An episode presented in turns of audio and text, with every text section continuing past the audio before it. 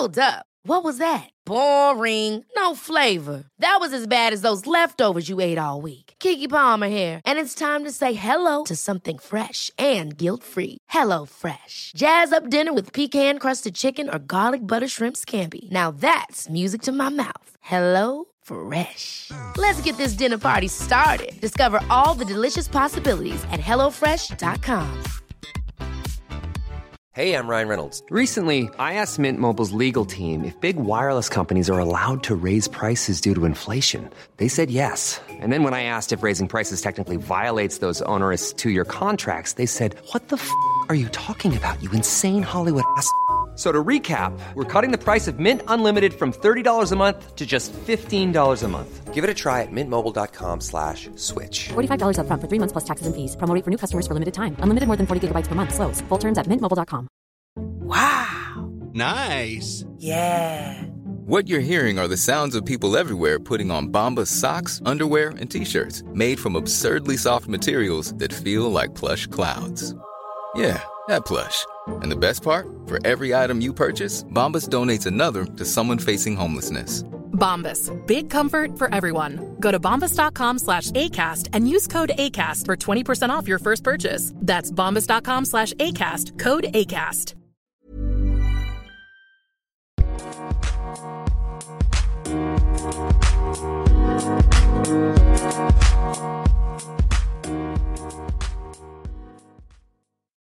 Alors bonjour et bienvenue dans ce nouvel épisode. Aujourd'hui j'ai l'honneur de recevoir dans le podcast une des meilleures plumes humoristiques que je connaisse. Je reçois Monsieur Bruno Muschio, alias Navo. Comment ça va? Eh ben écoute, ça peut aller qu'aller bien. euh, après cette intro euh, formidable, euh, même si j'allais mal, je vais mieux déjà. Je suis une des meilleures plumes que tu connaisses. Le pire c'est que je le pense. C'est pas un compliment jeté comme ça, c'est je le pense vraiment. Le mieux, c'est que tu le penses. Alors je vais commencer par te remercier parce que déjà tu as partagé plusieurs fois mon podcast et j'ai vu une fameuse différence après que tu les aies partagés, je t'avoue. Ah oui, ah cool. Ouais, mais je pense que les gens qui me suivent sont assez curieux de des humoristes. Je pense que quand je dis euh, écoutez cette interview, elle est vraiment bien, il doit y avoir un bon taux de transformation. Surtout quand je partage un truc sur Kian. ouais. Oui. J'imagine que c'est quand j'ai parlé de Kian. euh, vu que moi-même, euh, alors que je le connais, je trouvais ça super. Je me dis, Putain, les gens qui le connaissent pas vont trouver ça vraiment super. Ah mais merci. Mais, mais vraiment, quand tu l'as partagé, ben, moi j'ai vu une différence euh, énorme parce que ma chaîne YouTube était un peu à l'abandon et j'ai eu euh, presque 10 000 vues, qui pour moi est énorme puisque la, celle qui a le, le plus de vues avant était à 400. Oui, mais parce que j'ai partagé le YouTube. Je pense que d'habitude, les gens partagent plutôt le flux du podcast. J'ai tendance à partager l'endroit où les gens peuvent laisser des commentaires. Ça m'a fait plaisir parce que justement, j'ai eu pas mal de commentaires, ce qui est assez rare, donc merci pour ça. Puis ça va ré- réchauffer le petit cœur de Régis. Parce Très que bon. c'est beaucoup moins. euh, tu vois, les gens vont moins sur iTunes, mettre les étoiles et laisser un commentaire. Voilà, il y a plus d'étapes, c'est un peu plus relou euh, que juste laisser clic, commentaire, YouTube. Mais donc merci pour ça et merci d'avoir accepté de participer au podcast. C'est vraiment cool. Mais avec plaisir. D'ailleurs, pour l'histoire, tu m'avais proposé il y a un moment, je n'avais pas vu. Mais moi, j'étais dans mon coin en train de dire Ah ouais, ok, le mec interviewe tout le monde sauf moi, super. en fait, non, en fait, non c'est moi qui t'avais ignoré bêtement. Présente mes excuses les plus euh, sincères pour t'avoir ignoré. Mais il n'y a pas de problème, si tu ne l'avais pas vu, si j'avais pas vu le, petit vu qui indique que tu l'avais lu, donc ça va. C'est quand les gens ont, mis le vu que tu dis, ah, bon, ok, il veut pas faire le podcast, mais il peut me le dire, ça me dérange pas. Mais généralement, c'est ça. La difficulté principale, c'est d'être en contact avec les humoristes. Une fois que j'ai le contact, ils sont assez chauds de participer. Ouais, et puis je pense que vu que tes interviews sont bonnes, une fois qu'ils en ont écouté une, euh, ils ont envie d'en être. quoi. C'est génial. Je, je reçois plein de compliments dès le début. Je suis pas habitué. D'habitude, c'est moi qui les fais. Ah, moi, on va faire ça pendant une heure. Le titre, ce sera une heure de compliments. Je n'ai jamais pu démarrer l'interview. Dès que je disais un mot, il me coupait en disant Oui, mais c'est parce que t'es formidable, Régis. Je vais juste garder ça et me le mettre en boucle pour moi. Toi, est-ce que tu consommes beaucoup de podcasts à part le mien? C'est par phase. J'ai l'impression que, vu que moi, c'était beaucoup. Là, ça va revenir parce que c'était beaucoup en marchant, euh, en allant d'un point A à point B. Et euh, il y a eu un petit truc euh, marrant qui est arrivé euh, depuis un an, là, qui fait que j'ai beaucoup moins marché. Donc, j'ai écouté moins de podcasts, quoi. Sinon, ouais, oui, j'aime bien. En fait, je trouve ça hyper intéressant d'écouter. J'en parlais tout à l'heure à quelqu'un, je lui disais, mais en fait, c'est marrant parce que je pense que tout le monde devrait le faire. C'est-à-dire que les gens devraient s'interviewer entre amis. Parce que j'ai cet avantage d'avoir des amis où je peux taper leur nom sur Internet, tomber sur l'interview, typiquement celle que tu fais, et en apprendre plus sur mon ami parce qu'en fait, c'est lui qui répond pendant une heure et qui creuse et qui va dans les tréfonds de son, de son âme et de sa bio, tu vois. Et tout d'un coup, tu dis Ah bon? Ah bah, tu vois, dix ans que je le connais, euh, je savais pas que sa grand-mère euh, avait été dans la résistance, tu vois. Tout d'un coup, tu découvres un truc euh, et je me disais bah, En fait, tout le monde devrait le faire. Je me souviens qu'à une époque, je faisais un truc qui s'appelait les marchés parlés. Et Oui. j'ai des gens qui me disaient, en, en gros, c'était moi qui marche et qui parle, euh, une espèce de flow continu de, de pensée euh, que j'envoyais comme ça sur Internet euh, parce que je crois que je suis intéressant. Et euh, j'ai des potes, des gens autour de moi qui me disaient, mais en fait, maintenant, j'en fais. Tu vois, j'ai euh, mon pote qui est à New York. En fait, je lui fais un marché parler. Voilà, je prends un quart d'heure tout seul où je lui fais un peu un point sur ma vie et je lui envoie. C'était que entre eux, tu vois. Et je me dis, mais en fait, on devrait pouvoir s'interviewer les uns les autres. Une semaine c'est moi, une semaine c'est toi, et euh, on va en apprendre plus sur l'autre, quoi. Les marchés parlés, moi, je les ai trouvés super intéressants parce que je les ai écoutés ici pour faire mes recherches. Je les avais pas entendus avant. J'en avais entendu parler, mais j'avais pas encore euh, pris le temps d'aller les écouter. et J'ai vraiment trouvé ça super chouette. J'avais peur que le format m'ennuie avec le bruit de la route et tout ça, mais ça passe vraiment bien. Je trouve que ça donne un, un côté très naturel et t'as l'impression qu'il vient de te parler avec un pote, mais c'est juste lui qui parle et toi qui écoutes. Je trouvais ça C'est vraiment comme cool. un très long message euh, que je laisserai sur, euh, sur ton téléphone, quoi. Ça fait partie vraiment des trucs où tu n'as aucune idée de si ça intéressait qui que ce soit, parce que vraiment, toi, tu as zéro recul sur le truc, tu fais que dire des choses que tu penses un peu, qui pour toi sont un peu des banalités, donc c'est intéressant après de voir comment les gens... euh, Quand euh, les gens se sont mis à en faire, bah, j'étais content, je bah, j'aime bien en fait écouter les marchés parler des autres. Parce que le tien propre, tu dis, bon, c'est moi qui raconte ma vie, comme toutes les, tous les podcasts d'interview. euh, À la fin de cette interview, je vais me dire, oui, bon, il a posé des bonnes questions, mais ça devait pas être très intéressant. Finalement, c'est assez étonnant à quel point euh, les gens sont intéressés par la vie des autres. Tous les podcasts que j'ai écoutés pour faire mes recherches, je les ai toujours trouvés intéressants. Mais t'es quelqu'un que je pense qu'on peut poser juste une question et l'écouter parler après, et ça m'irait très bien. Je sais pas pourquoi j'ai écrit plein de questions, en fait, j'aurais pu Oui. juste... D'ailleurs, c'est le problème, faut pas hésiter, hein, je le dis souvent, mais faut, faut me couper quand je pars. euh, tu là, tu dis bonjour, et après je pars. Je suis là, qu'est-ce que, qu'est-ce que le jour euh, Pourquoi on dit bonjour Pourquoi on n'a pas bon après-midi? Pourquoi bon après-midi? C'est que quand on part, on peut pas dire bon après-midi pour dire bonjour l'après-midi. Après, je pars en freestyle, et tu fais, ah, on va jamais arriver à, à la prochaine question, ça fait déjà une heure et demie. Nos deux problèmes vont bien s'associer parce que moi, en fait, j'adore les podcasts longs. Donc si tu me parles pendant 8 heures, Ouais. j'aurai un podcast de 8 heures. C'est juste les gens qui vont peut-être pas l'écouter entièrement. Mais moi, je vais, moi, je vais adorer. Ouais, bah écoute, on les emmerde alors s'ils sont pas contents. Ils écoutent pas. Oui, c'est ça, j'emmerde mes auditeurs. Combien ils payent bonne- Ils payent pas, hein. Voilà, vrai, ça. bah alors. Bah alors on les emmerde, t'as raison. alors bien sûr, toi tu as ton propre podcast que tu co-animes avec Kian Kojandi qui s'appelle Un bon moment. Donc j'ai eu l'occasion d'en parler avec lui et je lui ai demandé quel était son épisode préféré. Du coup, je te retourne la question. Quel est toi ton épisode préféré? C'est compliqué parce qu'en fait, euh, je pense que la question est trop large pour. euh, tu sais, il faudrait faire par thème. Quel est ton épisode le plus où t'as as le plus rigolé euh, Tu vois, il y a un truc, par exemple, souvent le premier auquel je pense, c'est celui avec McFly et Carlito. Ensuite, celui avec Big Flo et Oli. Parce qu'en fait, vu qu'on les enchaîne, c'est pour des raisons d'économie d'échelle, euh, en fait, euh, moi, j'arrive, je me pointe à 10h du mat et jusqu'à 18h, euh, il y a des gens qui défilent et on fait des blagues et on discute. Et donc, du coup, ceux qui sont le plus la récré sont ceux qui du coup me plaisent le plus mais c'est juste par c'est comme si à un moment il y a la récré quoi juste avant c'est hyper intéressant hein. t'es avec Haroun ou je sais pas qui t'es avec Shirley tu parles de... et tout d'un coup t'as McFly et Carlito ou Big Flo qui arrivent et qui cassent toute la baraque et tu fais ah c'est bon on rigole c'est mes préférés mais dans le moment vécu euh, tu vois sur le coup de dire euh, limite t'es là cool dans 20 minutes il y a McFly et Carlito qui arrivent on va se taper des barres mais sinon après ouais je saurais pas dire euh, je sais que dans les retours celui avec Thomas Wiesel il y a plein de gens qui l'ont aimé Oui. parce qu'il a beaucoup parlé de l'introversion et de choses comme ça, et je pense que c'était assez révélateur. En fait, il y a plein de trucs trop cool. Thomas VDB qui raconte son accouchement, enfin l'accouchement de sa femme, vraiment une aventure extraordinaire. Euh, c'est trop cool. Enfin, je pense qu'ils ont tous un peu, vu que c'est que des copains, c'est compliqué quoi de dire euh, c'est lequel ton préféré. Tu mais je les aime tous. Ce sont tous mes enfants. Mais tu disais tout à l'heure que quand tu écoutais des podcasts, tu apprenais des choses sur euh, tes amis. Dans quel épisode tu as appris le plus sur un des invités? Bah, je pense que c'est forcément ceux où l'invité, je le connaissais pas trop. Type, euh, il y avait qui, genre Amixem ou euh, Woodkid, sont des gens avec qui j'ai pas beaucoup parlé euh, parce que c'est plus des gens qui étaient soit proches de l'invité, dans l'occurrence euh, Pierre Cross, ou plus proches de Kian. Donc euh, c'est intéressant. Je pense que le format en lui-même et à quel point on connaît les gens fait que j'apprends pas grand-chose quand je connais déjà la personne. Tu vois, c'est pas un long podcast d'une heure en tête à tête. C'est un truc avec euh, des séquences, des jeux. Je dirais, bah, ceux que je connais le moins sont ceux sur les. Tu vois, Haroun, je crois que je l'ai rencontré à ce podcast. Ouais.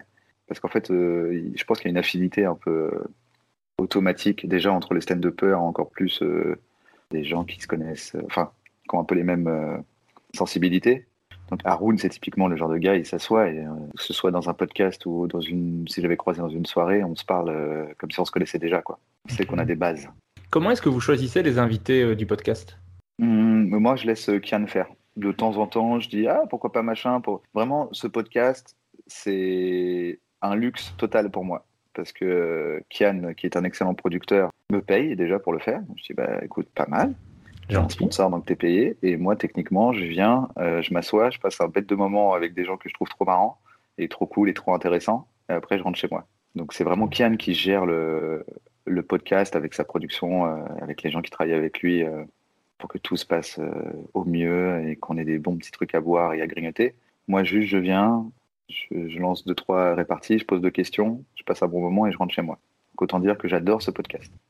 Et est-ce que vous allez en faire d'autres? Ou est-ce que toi tu attends de voir? Bah, on aimerait bien, ouais. Je pense que c'est euh, pareil, en fait, là, c'est pas vraiment moi. Je sais pas si tu avais posé la question à Kian, mais euh, pas vraiment moi qui décide. C'est des. Moi, je suis vraiment le côté euh, feignant de, du duo, tu vois. Donc, euh, s'il m'appelle pas pour dire viens, c'est pas moi qui vais dire euh, on y va, on fait quoi? Donc, c'est plus lui le moteur. Donc, je pense que c'est des histoires de trouver des sponsoring, etc. Vu qu'il a à cœur de payer les gens euh, comme il faut. Et ben, dès que tu veux payer les gens comme il faut, euh, c'est plus compliqué hein, de, monter un, de monter un truc. Mais oui, euh, je pense que nous, on, adore le faire. Donc, si à un moment on peut reprendre, on va reprendre. Dans ce podcast, toi tu t'es mis beaucoup plus en avant que dans les autres projets précédents, parce que là tu es vraiment dans la lumière, je vais dire. Il y a même des vidéos best-of de tes meilleures vannes qui sont vraiment très drôles. Allez voir ça sur YouTube. Merci, je Ah. me sens comme, euh, comme Laurent Baffy, tu sais, il y a des best-of. Je tape Laurent Baffy, best-of. C'est incroyable réparti. Mais ça, c'est Kian. Hein. Moi, je gère pas du tout ces trucs-là. Euh, c'est lui, c'est le monteur. Il dit, vas-y, fais un best-of Navo. Euh, C'est pas moi qui dis, euh, ouh, celle-là, tu me la notes hein, pour le best-of. Toi, le fait d'être mis plus en avant comme ça, c'est quelque chose qui te plaît parce que je sais que la célébrité, c'est quelque chose qui t'angoissait. Je sais pas si ça t'angoisse encore. Je l'ai entendu dans des podcasts que tu disais que tu n'aimais pas trop ça, mais je suppose que maintenant, il y a quand même de plus en plus de gens qui te reconnaissent dans la rue et qui te considèrent comme une célébrité. bon, une célébrité, c'est un grand mot. Après, ouais, là, je vois qu'il y a plus de gens qui me reconnaissent. C'est bizarre parce que tu vois, j'ai un masque et les gens me disaient, Hey, je fais, attends, j'ai un masque là quand même. Mais oui, j'ai l'impression qu'à un bon moment, ça ça m'a plus mis en avant. Mais en fait, moi, ça me dérange pas. C'est comme quand je fais les premières parties de Kian. En fait, c'est juste que je, je suis le mouvement, mais c'est pas un besoin. Ça me fait pas peur qu'on me reconnaisse. Je pense qu'à un certain niveau, au niveau de Kian, par exemple, ça pourrait me faire chier un peu. Parce que c'est plus euh, Ah, j'aime bien ce que tu fais. C'est Hé, ouais, mec de bref, tu vois. Ça, je pense que ça me ferait un peu chier. Mais non, non, ça me- ça- en fait, ça m'intéresse pas d'être connu. C'est pas là où je me positionne, c'est pas un besoin que j'ai. euh, je pense qu'il y a beaucoup d'artistes qui montent sur scène où à la base il y a un peu un truc, une envie de plaire, une faille. un- Moi, j'ai pas trop ce truc-là. Je veux juste euh, faire mes trucs et qu'on me foute la paix. Mais quand Kian me propose un truc trop cool, je dis oui. Donc je pense qu'il a un plan machiavélique en tant que producteur de faire de moi euh, une star un jour et qu'il y va par petits bouts parce qu'il sait comment me prendre. Mais c'est pas mon objectif à moi, quoi. Et ici, avec les scènes qui vont reprendre et tout, euh, quels sont les projets euh, que tu as en ce moment? En fait, ce qui est marrant, enfin, ce qui est marrant, avec les scènes qui reprennent, là, je vois le truc où tu as tous les gens avec qui je bosse euh, de près ou de loin, tu vois, parce que j'ai tendance à pas mal des coups de main ou à coécrire, ou à... bah, qui reprennent tous en même temps, donc c'est un peu bizarre. là. D'un coup, ça faisait six mois, il se passait rien. Et là, tout d'un coup, tu as des gens qui, disent Bon, ce serait bien qu'on se capte. Je sens que le travail revient là. Il y a toutes les, tous les questionnements. En fait, ça va être intéressant, je pense.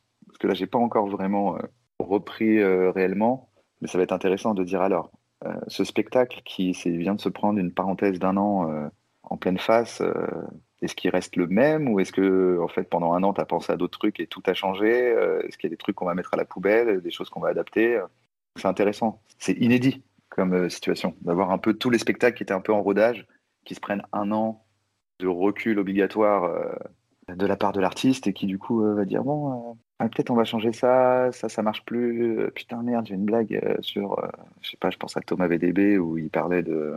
Tiens, La preuve, j'ai carrément oublié son nom. l'an- L'ancien Premier ministre qui a sauté au, au début du Covid en France. Gérard Philippe? Euh, ouais, voilà. J'ai l'impression, là, tu dis Gérard Philippe, on dit Attends, c'est quoi C'est une rue? C'est une avenue, ça, non? C'est quoi? Ouais, Donc, c'est Il y a des petits trucs, des petites modifs qui vont être marrantes à faire. Maintenant qu'on est revenu sur euh, ton actualité, je vais dire, tu sais que dans le podcast, ce que j'aime faire, c'est remonter le temps avec mes invités. Donc toi, tu es né le 17 février 1983 à Aubervilliers. Faux Allez, c'est bon, je me casse. Allez, c'était le 19. C'est vrai? Je suis extrêmement déçu. Moi, je m'attendais à de la précision et. euh, Alors il y a une faute sur ta page Wikipédia. C'est possible parce que vraiment, elle est plus la merde cette page Wikipédia. Je crois qu'il y a deux infos. Quoi. Il y a écrit que mon père est antiquaire. Tu dis, c'est vraiment ça, l'info importante? Le truc qu'il faut mettre sur Wikipédia. Euh, oui, c'est possible qu'il y ait une faute. J'irai la Ça- corriger moi-même comme une victime qui euh, doit faire sa propre fiche Wikipédia. Maintenant, je suis un peu en stress de me dire est-ce que c'est une faute Wikipédia ou c'est juste toi qui sais pas recopier deux chiffres? Ah, Voilà. J'ai eu plein de, de compliments en début de podcast qui maintenant ne sont plus mérités. Je, je suis un peu triste. Euh, en même temps, à deux jours près, c'est pas très grave parce que vraiment, je me fous des anniversaires, mais d'une force euh, assez limite. C'est très bien ce que tu viens de faire. Limite, je vais te dire merci parce qu'on en a rien à foutre. Donc, tu as grandi au Clos Saint-Lazare, à Stein, dans le 93. Euh, non, j'ai peur de toutes les informations que je je n'ai plus peur. C'est bon, tout va bien. C'était juste un chiffre, tout va bien. C'était un, typo, typo. Je sais que tu étais un petit philosophe qui essayait de se soulever soi-même, que ta première amoureuse c'était Fatoumata, puis Laetitia, vers tes 10 ans. Mais est-ce que tu étais déjà quelqu'un de drôle, enfant, vraiment petit? Est-ce que j'étais drôle, enfant? Ouais, je pense. En tout cas, j'essayais d'être d'être rigolo, quoi. En fait, ma, ma réflexion là-dessus, c'est je pense. Tu vas pouvoir me dire si c'est ton cas, que du coup, je teste ma théorie sur tout le monde. Qu'en fait, si tu te concentres bien sur qu'est-ce qui te faisait exister quand tu étais petit auprès de tes ou ton parent, euh, si tu te concentres là-dessus, il y a des chances que ce soit ta façon d'exister aujourd'hui. Et moi, ma mère, fallait que je dise soit un truc intelligent, soit un truc marrant, pour me sentir euh, exister. Non pas que j'existais pas en dehors de, ces moments-là, hein, c'était une super, mais il y avait ce truc de tu sens le... Tu vois, il y en a, ça va être si tu es très sage, tu vas entendre euh, tes parents dire Ah, là c'est bien, là il est très sage, tu vas l'entendre dire aux autres, t'as vu comme il est sage? Ah, il est sage. hein. Souvent c'est des filles même euh, pour le côté sage. Ah, elle est très sage, elle est très polie. Et du coup, ça, tu te dis, ok, ma façon de plaire aux autres, ça va être d'être sage. Moi, c'était si je dis un truc un minimum pertinent ou un peu rigolo, elle tombait des nues, tu vois. Elle était en admiration. Je regardais mon enfant comme il est drôle et intelligent. Et je pense que c'est ce truc-là qui. Ça, c'est ma théorie. Je te laisserai te, demander euh, ce que tes parents attendaient de toi. Mais tu- c'est compliqué à expliquer parce que c'est pas exister. C'est pas genre. euh, T'étais dans un coin et on t'ignore toute la journée et il faut que tu fasses un truc. Mais c'est ce moment où tu as l'impression de t'inscrire dans le monde et de. limite d'être un peu pris comme un adulte. C'était une qualité d'adulte dans un monde d'adultes quand t'es petit, tu vois. Mais je vais, je vais confirmer ta théorie, en tout cas pour moi, parce que quand, tu l'as dit, j'ai vraiment réfléchi à la question et je me dis, quand j'étais petit, les- ce que je racontais à ma maman, c'était soit des blagues pour la faire rire, ou j'essayais de lui raconter des choses sur des animaux que j'ai appris et que je trouvais ça super intéressant pour dire, moi je suis malin, je sais que le dauphin commun, il va du 45 km/h dans la mer, c'est fou, hein, maman. Oui, c'est bien. Oh, est-ce qu'il est intelligent Et quand tu disais ça, si elle te validait en disant Ah oui, tu vois. En fait, pour moi, l'image, c'est ta mère, elle est en train de faire autre chose. Si, tu, si tu dois faire la simulation, si tu dis Imagine ta mère ou ton père, ça dépend des gens, ou euh, peu importe, hein, ou l'oncle qui a fait office de parent. On va pas commencer à résumer les choses à juste la maman. Mhm. Mais en gros, tu l'imagines en train de faire autre chose. T'es petit, qu'est-ce que tu dis pour qu'elle se retourne? Moi, c'était une blague ou un truc pertinent. Si je chante, elle se retourne pas. Et donc, je suis pas chanteur. Par contre, si je dis un truc rigolo, elle se retourne et dit Ah, ça c'est marrant. Et du coup, je suis humoriste. Mais je dirais même que au-delà des parents, même pour se sentir accepté euh, avec les autres, avec les amis, moi je sais que sans l'humour, j'aurais l'impression que j'existe pas. Enfin, quand j'étais petit, Ouais, c'était vraiment sûr. ça. Mais, ce que, mais je pense que ça, du coup, c'est ce que tu développes, mais qui vient à l'origine de. Euh, T'as 4-5 ans et euh, quand tu dis un truc, euh, tu vois quand ça te fait interagir avec le monde ou pas. Et puis après, je pense que tu le développes avec tout le monde. tu dis, ok. Tu c'est de l'auto-conditionnement. Tu- J'ai comme l'impression que moi, mon truc, ça va être marrant. Ça vient bien de quelque part. Et est-ce que toi, tes parents étaient des gens drôles? Euh, ouais, ma mère était, euh, était très, très marrante. En tout cas, elle, elle aimait l'humour. Tu vois. Je pense que, tu vois, il y avait ce truc de euh, j'écoute euh, du Desproges, du Coluche, du. et je la voyais être subjuguée, tu vois, par un bon mot ou par un. Ça, c'est bien trouvé, hein, tu vois. D'accord, c'est ça qu'il faut dire, maman. Et ton père, moi Mon père m'a moins élevé, donc du coup, euh, j'ai plus tendance à prendre ma mère comme euh, référent euh, d'éducation. Euh, mon, mon père était là, hein, mais on se voyait moins, ils étaient séparés. euh, Il était plus, euh, je fais ma vie, t'es là, t'es là, t'es pas là, c'est cool. Ma mère, elle était vraiment dans l'éducation. quoi. Et est-ce que vous alliez voir des spectacles de théâtre ou de- d'humoristes et tout ça, ou pas trop? Ouais, ouais, ça arrivait, mais euh, pas tant que ça. En fait, ce qui est, ce qui est cool, c'est que tu as une vie de. Donc, tu parlais du Clos Saint-Lazare à Stein. Donc, tu as une vie de quartier un peu, tu vois. Moi, ma mère était dans le milieu associatif en plus. Donc, c'était intéressant parce que tu vas voir des choses qui sont faites par les gens du quartier. Tu vas voir des fêtes de fin d'année, des pièces de théâtre montées euh, par euh, la sauce de machin, un spectacle de danse monté par la sauce de bidule. euh. Donc, il y avait ce truc un peu euh, où de. C'était pas. Après, ça arrivait. on pouvait, j'en sais rien, moi, On a dû aller voir Starmania à un moment au Mogador et c'était cool. Mais c'était surtout dans notre milieu, dans le quartier, il y avait euh, une espèce d'e- d'effervescence artistique euh, avec des gens qui euh, s'entre-encouragent. T'as toujours salle pleine, quoi, parce que c'est tous tes potes qui viennent voir, euh, les parents de tes potes, euh, le quartier. Donc il y avait un peu ce truc-là, ouais. T'as as fait une interview de Yacine Bellous Oui. qui, était, qui était super. Bah, c'est un peu le même coin. Quand il parle du, du studio théâtre de Stein, bah, Stein, c'est là où j'ai grandi, à Stein. euh, C'est là où on s'est connus avec Yacine. Et c'est quoi les premières choses qui t'ont influencé en humour? Les premiers, les premiers trucs que tu écoutais que tu disais ah ça c'est vraiment bon Je pense que c'était Coluche et des proches. Coluche en audio, parce que c'était dans l'autoradio. Mhm. Donc euh, quand on, bon, quand on roulait euh, avec euh, mes parents, bah, il y avait Coluche. Et d'ailleurs, ça, ça faisait partie des trucs qui les réunissaient, puisqu'on parle de parents qui sont séparés. Mais je voyais bien que Coluche qui fait une blague, euh, ça fait rigoler toute la voiture. Il y avait Coluche et des proches en bouquin. Je l'ai découvert beaucoup plus tard sur scène, mais ma mère avait des bouquins qui reprenaient un peu ses textes, euh, les textes qu'il faisait sur scène ou qu'il faisait dans des chroniques. Et donc en bouquin, c'était des proches. Et quand tu l'as découvert sur scène, tu t'es dit ah c'est encore mieux ou oh, les bouquins c'était bien? Euh, je me suis dit, euh, qu'est-ce que je me suis dit? Non, je crois que je me suis dit, ah oui, c'est autre, c'est autre chose. Mais d'ailleurs, peut-être que c'est pour ça que j'ai souvent les, artistes, pour moi, peu importe le média, c'est ce qu'ils expriment euh, qui m'intéresse. Ça vient peut-être de là, d'avoir lu des bouquins, puis après d'avoir vu la même chose mais fait sur scène, et de dire, ah, c'est marrant en fait, là on entend les gens rigoler, euh, alors que dans le bouquin, on n'entend pas les gens rigoler. C'était moi qui rigolais où je voulais. Et, et après vers 6 ou 7 ans tu rencontres Kairon qui est le Ouais. fils d'une amie de ta mère. Vous devenez potes parce que vous partagez une passion en commun pour le rap et pour l'écriture je pense. Ouais, je pense qu'au départ, c'est plus l'écriture, parce qu'à 6-7 ans, tu fais pas de rap. En fait, au début, c'est juste un copain, quoi. On aime bien euh, rigoler. Euh, Donc, en fait, nos, nos, nos mères sont amies parce qu'elles travaillaient dans la même association qui s'appelait Femmes dans la Cité et l'Abscisse. Il y avait deux associations. Et en fait, ils organisaient beaucoup de sorties, euh, justement, pour les femmes dans la cité, euh, de- des trucs où ils s'organisaient, essayaient d'avoir des subventions, des machins, des trucs pour dire, OK, euh, on va faire bouger un peu les gens du quartier. On peut aller à Center Parks ou euh, au château de Versailles pour seulement euh, 5 balles par personne. On essaie de mettre en place des trucs, tu vois, le milieu associatif. Et donc, nous, on se voyait souvent à ces occasions-là. Que, en gros, quand ma mère disait, tu veux venir ou pas au truc? Je disais, mais je sais pas, il y a Kairon ou pas? Lui, Ouais. c'est pareil. Et quand on disait, OK, on y est tous les deux, on y allait, voilà. Et on passait euh, toute l'après-midi ou euh, les deux, trois jours, euh, si c'était un week-end euh, ensemble. On était des copains, mais pas d'école, tu vois. Je trouve c'est intéressant parce que c'est une autre forme d'amitié. C'est pas un truc où tout d'un coup, tu es séparé quand tu passes du CM1 au CM2. Ah bon, on n'est plus dans la, même école, allez, ciao, tu sais, ça tient pas trop. Nous, c'était toujours un peu comme un, tu sais, comme les cousins que t'aimes beaucoup. Tu les vois pas souvent et t'es trop content quand tu les vois. voilà. Puis après, en grandissant, bah, plus ça allait, plus on pouvait s'inviter l'un chez l'autre.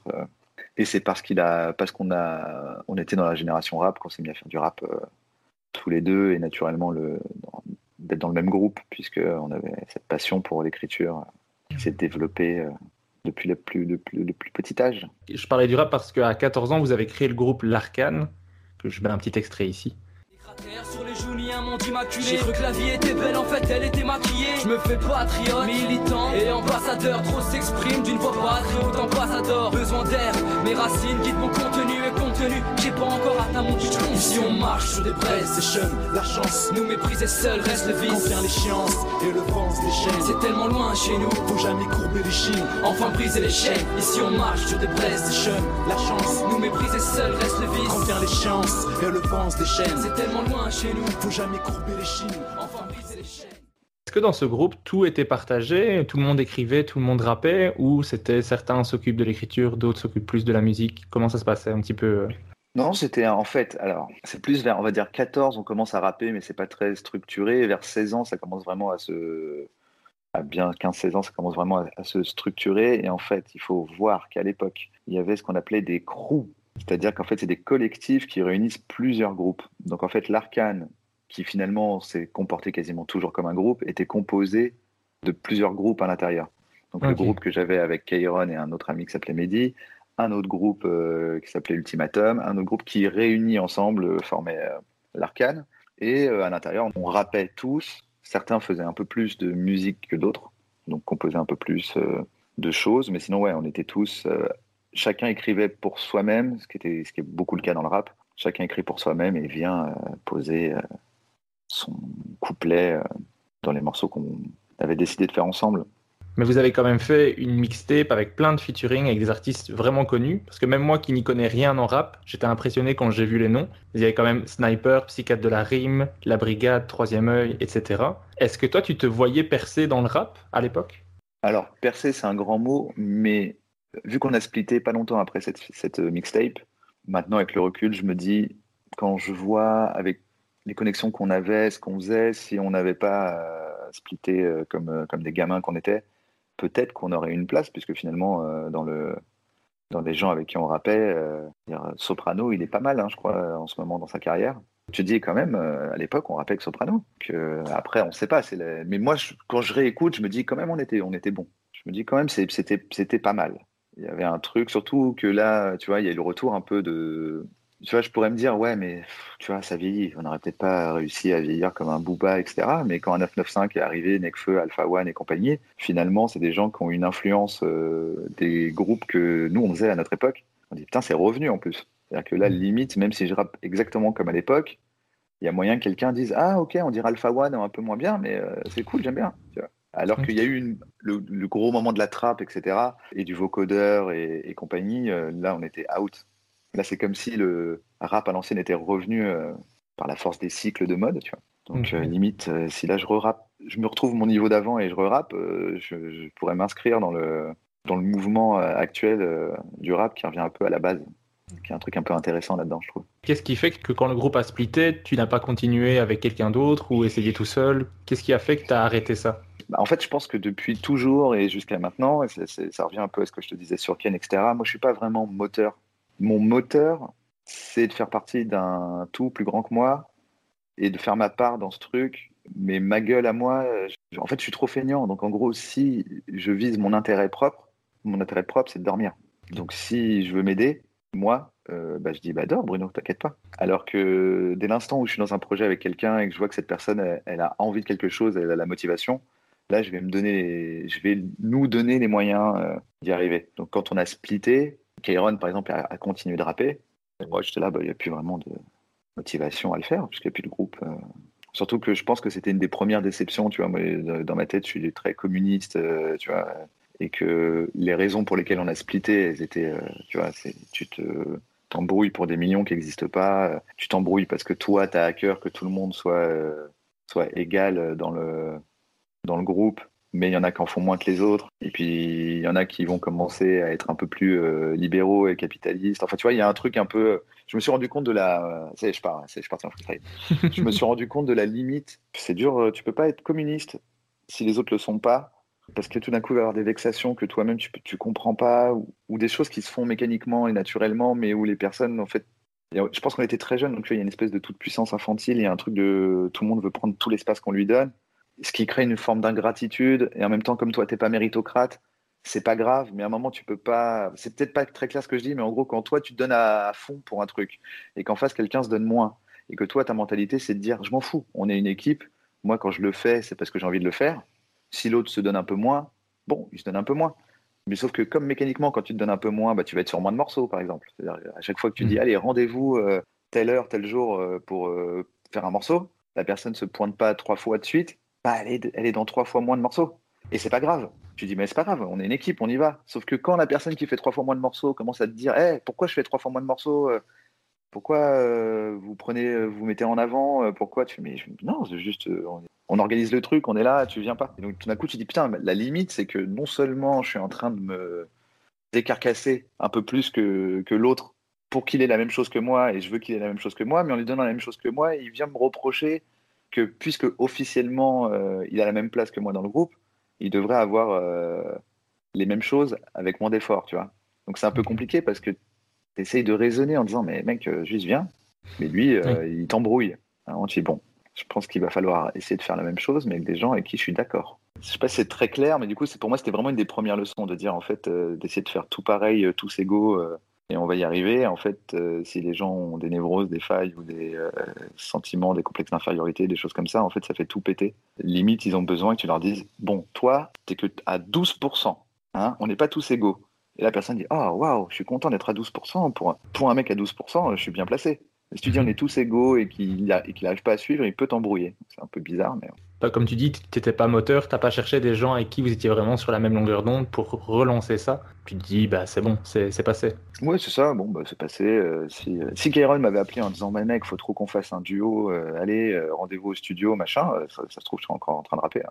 Mais en, en parallèle du, du, rap avec Kairon, dès que vous vous voyez, vous écrivez, mais de tout, que ce soit des pièces de théâtre, des blagues ou même des dessins animés, dont un qui s'appelait Vol au-dessus d'un nid de caca. J'adore titre. joué. Euh, vous écrivez sans trop savoir euh, pourquoi vous écrivez, mais c'est juste parce que ça vous éclate d'écrire. Est-ce que ce que vous écriviez était bon? Et est-ce qu'il y a des trucs que vous avez gardés? Bon, je pense qu'on est, nous, on était contents de ce qu'on faisait à l'époque, mais bon, on était, on était jeunes. hein. Il n'y a pas grand-chose, je pense, qu'on ait gardé. euh. Après, il doit y avoir deux trois trucs, sais, des trucs dont tu te souviens un peu d'un point de vue du concept. C'est qu'il devait y avoir un truc à en tirer. Tu vois, là, tu parles de vol au-dessus d'un nid de caca, qui était l'histoire. C'était vraiment basique, c'était un Simpson, quoi, qui était écrit sans savoir pourquoi.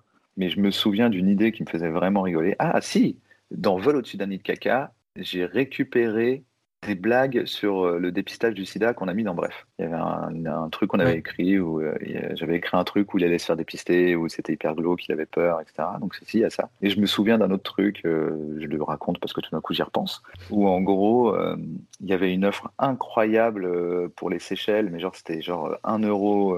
et en fait, tout le monde allait aux Seychelles.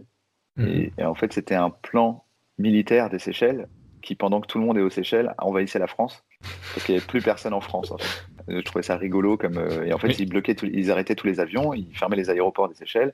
Et en fait, tous les Français se retrouvaient euh, coincés aux Seychelles à regarder à la télé euh, les Seychelles qui vendaient la Tour Eiffel et tout. C'était une stratégie mili- militaro-commerciale. Voilà. Je trouvais ça rigolo. À fond, je trouve ça drôle aussi. J'ai entendu que toi, à l'époque, tu n'envisageais pas ça comme un métier, le fait d'écrire des blagues, d'écrire tout simplement. C'était juste une passion pour toi. Écrire, c'était pour les autres, enfin ceux qui faisaient ça euh, professionnellement. Pourquoi est-ce que tu pensais ça? Alors, je sais pas si je pensais vraiment ça, parce que c'est une discussion qu'on a eue souvent avec euh, Kian. où Kian, il a Mhm. vraiment eu cette révélation à un moment de dire, mais attends, c'est pas que pour les autres. Moi, je pense que c'est peut-être lié au fait que là d'où je viens, justement, quand je te parlais des gens qui font des spectacles, etc., du rap, j'avais quand même cette notion que tu peux euh, émerger de la sous-culture euh, et euh, transcender le truc. Donc, je ne sais pas si j'avais un complexe de c'est pas pour moi. Je pense que, surtout que Kairon, qui est très, très, très moteur pour le coup et qui est très ambitieux, mais dans le bon sens du terme. C'est pour ça que tout ce qu'on a fait, le groupe de rap, etc., c'est vraiment lui qui lidait le truc, parce qu'il a toujours eu cette vision de dire pourquoi pas moi, donc pourquoi pas nous? Il n'y a aucune raison que nous, on n'y arrive pas. on n'est pas plus con que, les autres. Il y a moyen d'y arriver. Donc je pense pas que j'avais vraiment cette vision euh, de c'est pas pour moi. Par contre, justement parce que je suis pas moteur et parce que euh, j'avais pas l'ambition, je me disais pas ok si je fais ça et après je fais ci et après je fais ça, mon plan de carrière est en marche et à moi euh, travail et en parallèle, je pense que j'étais j'étais un peu dans le dans le schéma euh, classique euh, qu'on nous a vendu, c'est que j'étais j'étais en couple assez tôt et que tu as cette envie de dire attends, on va prendre un appart, euh, on va vivre ensemble, euh, on va, avoir un chien, etc. Et en fait, tu te dis bon bah pour faire tout ça, si j'ai bien compris les règles du jeu, il faut un CDI, il faut, il faut se poser, etc. Et c'est pour ça, je pense que c'est vraiment au moment de la séparation que j'ai arrêté de me raconter ce truc-là parce que j'avais un peu ce truc de me dire non, tu peux pas tout lâcher euh, pour euh, faire un truc de saltimbanque. Euh, tu as des responsabilités euh, dans ton couple, tu as la moitié d'un loyer à payer, tu as un truc à faire. Et quand je me suis séparé, bah, j'avais plus cette excuse. Je me suis dit mais attends, si tu es logique et cohérent et que tu disais je peux pas, je lâcherais vraiment tout s'il n'y avait pas ce couple qui m'oblige. Bah, maintenant que tu l'as plus, allez, on te regarde, tout lâcher. Et je me suis dit bon d'accord, on lâche tout, on va voir. Il y a une, euh, une partie de ton enfance sur laquelle je suis pas revenu et je voulais y revenir aussi, c'est sur ton parcours un peu scolaire. À l'école, tu étais ce qu'on peut appeler un élève perturbateur, je pense. J'ai entendu dans un podcast que tu disais que ton pote Ziad t'avait fait découvrir ce qui était foutre la merde en classe et que j'ai Ouais. dit mais c'est génial ça, faut que je fasse ça. Qu'est-ce que tu faisais en fait? Oh bah, c'est des trucs classiques. Euh, D'ailleurs, c'est c'est intéressant parce que, alors, j'étais pas physiquement euh, un harceleur, un, un bully, Mhm. euh, mais psychologiquement, clairement. C'est intéressant parce que maintenant, la plupart des gens avec qui je travaille, quand je parle avec eux, et je pense que toi, tu t'en es rendu compte dans les interviews, c'était des gens qui se faisaient bully et qui racontaient l'horreur que c'était, le mec qui arrête pas de donner des surnoms, euh, qui arrête pas de te tailler. Et moi, je suis là. Mhm. Ouais, c'est vraiment des salauds, ces personnes-là. hein. Et euh, je me rends compte que j'étais plutôt dans ce camp-là. Je pense que moi, la, la- façon dont je l'ai vécu, je trouvais que c'était hyper violent, le- l'endroit où j'ai grandi. Il y a quand même une certaine violence euh, généralisée. Et euh, être rigolo, c'est à la fois séduire l'ennemi, tu vois, qui a moins envie de te mettre des balayettes dans la cour de récré parce que t'es petit fluet avec des lunettes en disant non mais ça lui, lui il est gaulerie, il est marrant, euh, j'aime bien, et en même temps une arme parce que je pense qu'il y avait un peu des deux, c'est que les costauds euh, qui avaient un peu envie de taper tout le monde parce qu'ils n'étaient pas bien dans leur vie, je pense que la seule chose qu'ils craignaient, c'était d'être euh, ridiculisés. Donc je pense qu'il y avait un peu des deux, c'était de dire, bon, alors lui déjà, il me fait rigoler, je préfère l'avoir dans mon équipe, il est rigolo, ça va être un peu mon bouffon, euh, je vais le laisser tranquille, il va faire des blagues, et si je, commence à le taper, il y a moyen qu'après, il, il veuille me détruire psychologiquement euh, et qu'il commence vraiment à me vanner. Je pense qu'il y avait une espèce de truc d'autodéfense, de dire, ok, techniquement, là, vraiment, euh, ça fait trois fois que tu redoubles. Tu peux clairement me soulever à bout de bras et me jeter de l'autre côté de la cour de récré. Mais pendant le vol plané, euh, sache que j'ai deux, trois trucs à dire sur ta mère euh, qui est venue la semaine dernière à la réunion parents-professeurs et elle ressemble quand même à une chouette. Et Il y a un truc où il y avait un peu ce, truc, je pense que c'était un mécanisme de défense, de séduction et de défense, tu vois. Mais qui faisait que, bah, du coup, avec la mentalité d'un adolescent, était quand même du harcèlement, hein, je pense, hein, clairement. Quand j'y repense, je me dis, bah, il devait y avoir deux, trois personnes, euh, voire plus, euh, qui rentraient chez eux en disant, putain, j'en ai marre.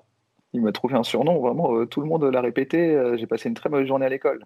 Donc c'était un peu ça que je faisais. Et puis j'avais une grosse... Enfin, je remettais beaucoup en question l'autorité des profs. Je trouvais qu'ils n'avaient pas du tout. Dans ma tête, vraiment, ils étaient illégitimes à l'autorité qu'ils avaient sur nous. Plus le prof était autoritaire de façon un peu bête et méchante, je dirais, ou en tout cas, euh, voilà, l'autorité pour l'autorité, plus euh, j'avais envie de monter sur les tables et euh, de crier, de danser, et de dire, voilà.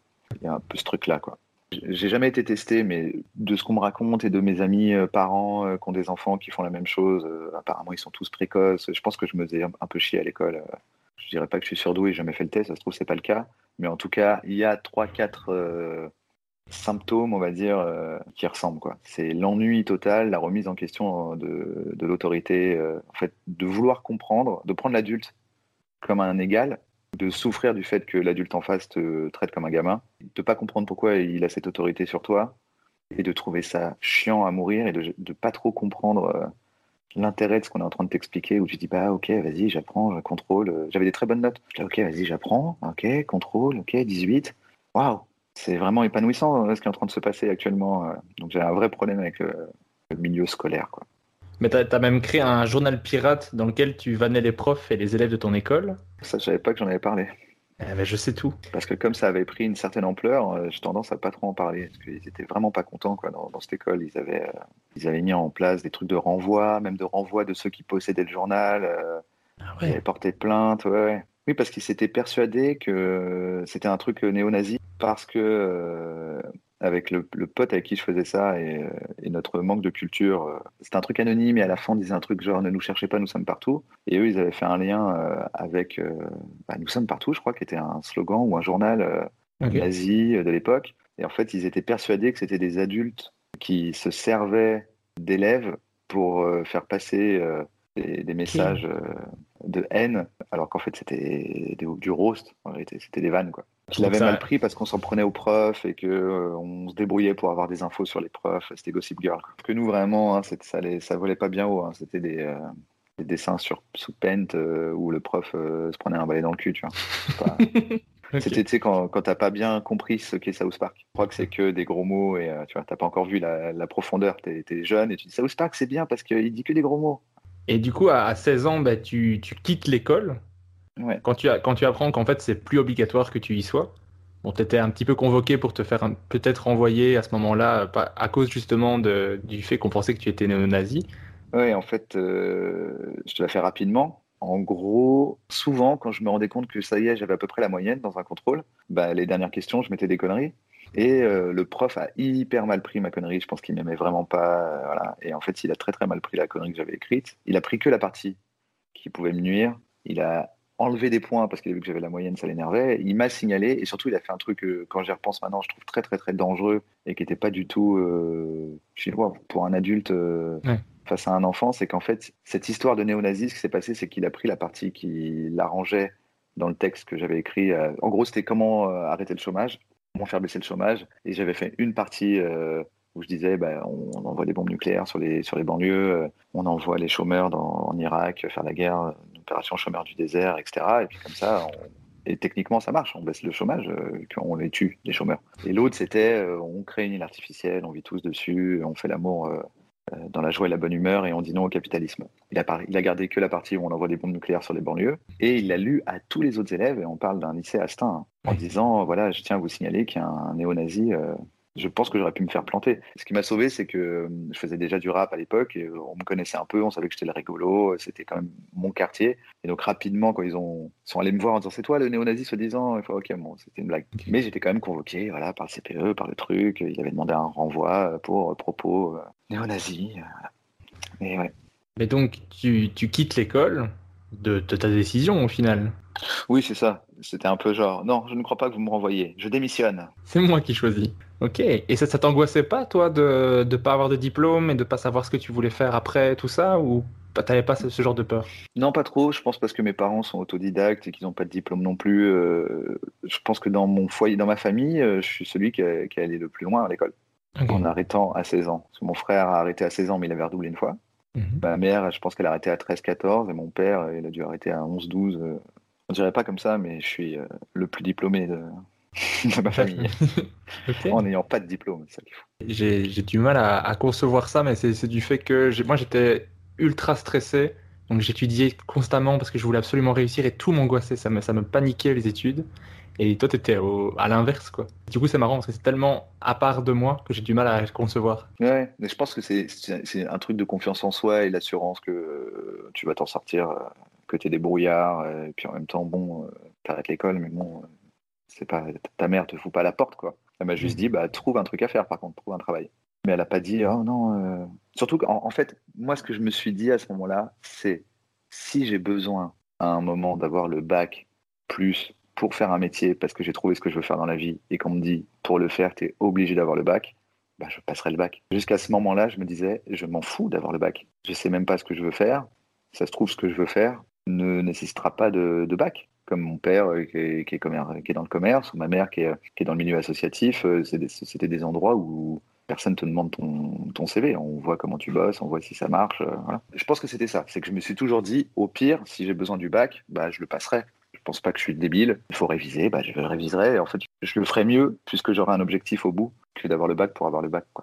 Mais donc, après avoir quitté l'école, tu travailles pendant 4 ans avec ton père, qui est marchand de meubles et d'antiquités, donc entre, dans les salles de vente et les marchés opus. On dirait que tu me relis euh, une déclaration que j'ai fait comme un keuf, genre. C'est ça. Tout est... Vous êtes d'accord avec tout ce que je viens de dire Vous signez en bas. Pour l'instant, je signe. Ça marche. À 18 ans, tu fais du théâtre et de l'improvisation, toujours avec Aaron Astin, et c'est là que tu rencontres Yacine Bellous. Est-ce que ça te plaisait, l'improvisation et le théâtre Parce que toi, tu n'es pas trop quelqu'un de scène au final? Ouais, ouais, ouais, je trouvais ça super. J'aimais bien. ouais. Qu'est-ce qui te plaisait? Bah, euh, pareil, hein, toujours. hein, c'est le côté euh, être avec les copains. euh, S'ils avaient fait du foot, euh, j'aurais fait du foot, quoi. Mais là, j'étais content d'être avec les copains. L'impro, euh, finalement, t'as quand même le côté écriture. Moi, ce que je préfère, c'est écrire, créer. Bah, quand t'improvises, bon, bah, t'es en train d'écrire en direct, quoi. Puis même, ça te donne euh, des, bases. Tu vois, c'est pas pour rien, je pense qu'il faut qu'il y ait pas mal d'ateliers d'impro dans les trucs de team building, euh, de- des sociétés, des entreprises, etc. C'est parce qu'en fait, les valeurs et les codes que tu découvres à l'intérieur, ils sont importants dans la vie en général. Le fait de ne pas refuser une proposition, qui est un peu la règle numéro un euh, en impro, euh, ça te sert toute ta vie. Même pour une conversation, pour sympathiser, pour draguer, pour ce truc de jamais être fermé à la proposition de l'autre, d'essayer d'entrer dans son délire et de le ramener de ton délire dans son délire c'est un truc, je pense, c'est une, c'est une valeur qui est très importante dans les interactions humaines. Et typiquement, tu l'apprends dans l'impro et tu l'apprends à la dure parce que tu vois bien quand tu fous la personne dans la merde. hein. Tu vois, quand le gars arrive, il dit bonjour, j'ai une moustache. Et tu dis non, vous n'avez pas de moustache. Et qui te regarde, genre frère, euh, ouais, une on va moustache. nulle part là. Ok, Le ouais. mec respecte le fait que j'ai une moustache quand même. C'était une proposition. Ah pardon. Est-ce que tu te trouvais bon en théâtre et en improvisation? Faut voir que j'étais avec Yacine. Donc tu peux pas te trouver bon en, en tant que comédien, en tant que personne sur scène, à côté de Yacine, qui, a un talent euh, fou, qui incarne des personnages, euh, qui fait mille voix, euh, qui est vraiment incroyable. On parle de Yacine Bellous, hein, je précise pour les gens qui ne connaîtraient pas. En fait, je me disais, d'ailleurs, je l'ai fait un peu plus tard. Je me disais, tiens, s'il existait la même chose, mais assis, genre avec une oreillette, et j'aide les autres, à faire de l'impro, je me sentirais bien là parce que je me sens capable de trouver des idées sur le coup, d'avoir de la répartie, mais les jouer, les interpréter, c'est pas, c'est pas ce qui me fait le plus kiffer quoi. Et ça, ça existe Juste quelqu'un qui, qui donne des idées Bah, comme ça Tu vois, typiquement, quand, quand tu travailles avec quelqu'un qui monte sur scène et que tu es en rodage, tu as plein d'idées qui te viennent parce que tu le vois sur scène. Ok, oui. Et c'est un moment où tu es, là avec ton carnet et tu te dis Ah, mais là, il pourrait dire ça. Et là, il pourrait dire ça. Et là, il pourrait dire ça. Et, et à un moment, on avait fait un truc qui s'appelait. euh, il me semble que tu en as parlé dans l'interview euh, avec Kian. Kian, Boone, euh, Kian Kairon et Boone mettent en Oui. pièce euh, le Comic Hall. euh, Où en gros, c'était de l'impro. Et où moi, en gros, j'étais metteur en scène, on va dire, ou des co-artistes. Je sais pas comment dire. J'étais dans la salle et je notais toutes les impros qu'ils faisaient, euh, je rajoutais des trucs, et en fait, petit à petit, c'est comme ça qu'on crée un peu, tu sais, l'ensemble des cartouches que tu as. Tu vois, où Kairon, lui, après, il a développé, ça à fond. Ce qui est intéressant, c'est que Kairon, il a euh, 1000 heures de spectacle, en fait, qui Ouais. sont dans lui, et il devient imparable parce qu'il est hyper fort si tu, lui dis un truc auquel il s'attend pas, et hyper fort si tu lui dis un truc qui lui est déjà arrivé et qu'il a un peu euh, intégré en lui. Voilà. Donc à un moment, il est complètement imbattable parce que tu dis, euh, tu fais quoi dans la vie? Je suis banquier, j'ai une blague. Je suis boulanger, j'ai une blague. Et si j'ai pas de blague, j'ai quand même une blague. Il a vraiment développé ce truc-là, euh, Kairon, euh, au moment où on faisait ce truc, ce spectacle à 3, et avec moi, quatrième dans l'ombre, qui disait, ah, j'ai pensé à un truc, quand il se passe ça, tu pourrais dire ça. Ah, Ça, je, je savais pas du tout que tu avais travaillé là-dessus. Je croyais que c'était après que vous étiez rencontrés. Bah, tu vois, j'apprends des trucs aussi. J'espère que les auditeurs se disent, hé, je savais pas non plus. Donc, à 20 ans, tu quittes le boulot euh, avec ton père parce que clairement, ça te passionnait pas. Ensuite, tu as fait du soutien scolaire dans une assos. Puis, tu commences à travailler dans un cabinet de notaire, d'abord comme coursier, puis après comme responsable informatique. C'est tout à fait ça. Parfait, la disposition est toujours bonne. Et en 2006, tu crées la bande pas dessinée, que je trouve incroyable de créativité. J'ai adoré ça, j'ai découvert ça il y a pas longtemps non plus. J'ai adoré, j'ai épluché tous les épisodes en peu de temps. Voilà, Est-ce que- merci, ça a bien vieilli du coup, parce que ça fait longtemps que je n'ai pas relu. euh, Je sais qu'il y avait beaucoup de blagues un peu hardcore, etc. Je me demande à quel point c'est problématique ce bouquin en fait. J'ai pas vraiment de problème avec les blagues hardcore. Faudrait demander à quelqu'un qui, qui a peut-être qui est peut-être plus, plus sensible à ça. Mais moi, J'ai je posté sur Twitter euh, Ouais. en 2021 pour voir comment ça réagit.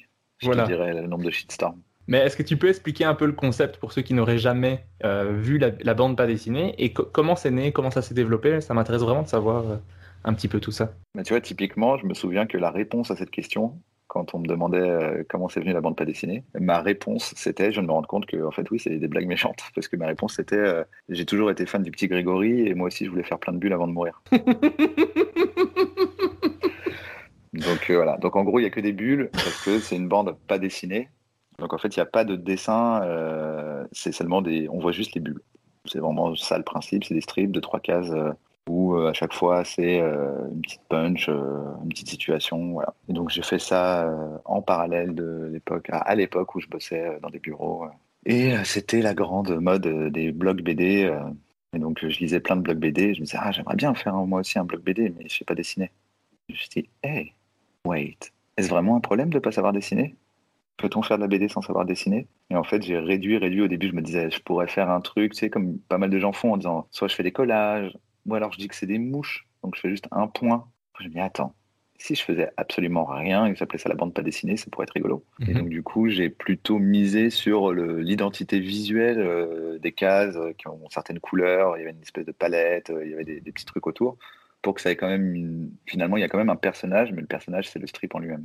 Mais au départ, tu faisais pas mal de blagues sur juste le concept. Tu faisais des blagues sur le concept où tu expliquais le concept, tu en rigolais beaucoup. Je trouvais ça génial hein, parce que moi, je me suis déjà dit, ah, j'aime bien la BD, mais de toute façon, je sais pas dessiner, donc jamais je vais réfléchir à, à ça. C'est un truc que mon cerveau a fait, non, c'est bon, on fera pas de BD. Ouais. Et là, je me suis dit, mais c'est, cette idée est géniale. Je pense qu'il y a des gens qui vont vouloir te piquer cette idée, ou qui te l'ont déjà piqué, je ne sais pas, mais je trouvais ça vachement créatif et super drôle.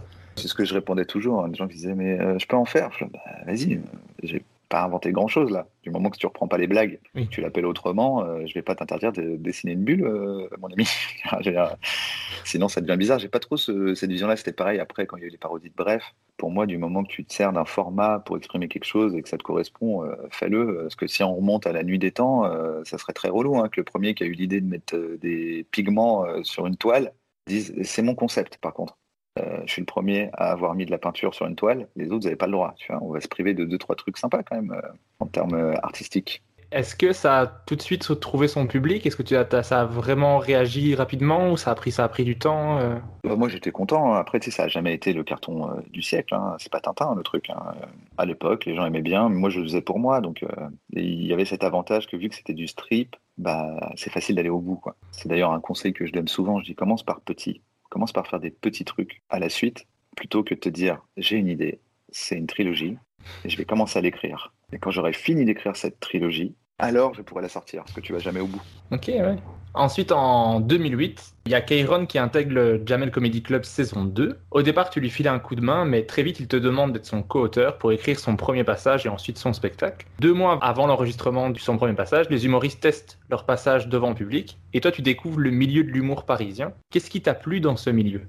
En fait, j'ai eu deux fois cette, euh, ce type de révélation. Je l'ai eu à ce moment-là, c'est-à-dire j'étais entouré de gens marrants qui avaient un certain stress, tu vois, de dire il faut que mon truc euh, fonctionne pour l'émission qui va être enregistrée. euh, voilà, dans deux mois, euh, toute la France me regarde, faut que je bosse. Et moi, j'étais dans une position plus détendue puisque je montais pas sur scène. J'étais officiellement le co-auteur de Kairon, mais je voyais bien que quand quelqu'un disait un truc et je disais ah il pourrait faire ci, il pourrait faire ça, j'étais très heureux de dire je sais pas si qui que ce soit a gardé quoi que ce soit. On va dire la mécanique d'avoir euh, des humoristes très marrants qui passent devant toi et de dire ah t'as essayé ça, t'as essayé de dire comme ça et que eux dans la position où ils sont ils disent putain cool merci. Je me suis dit mais c'est ça, c'est le métier que je veux faire.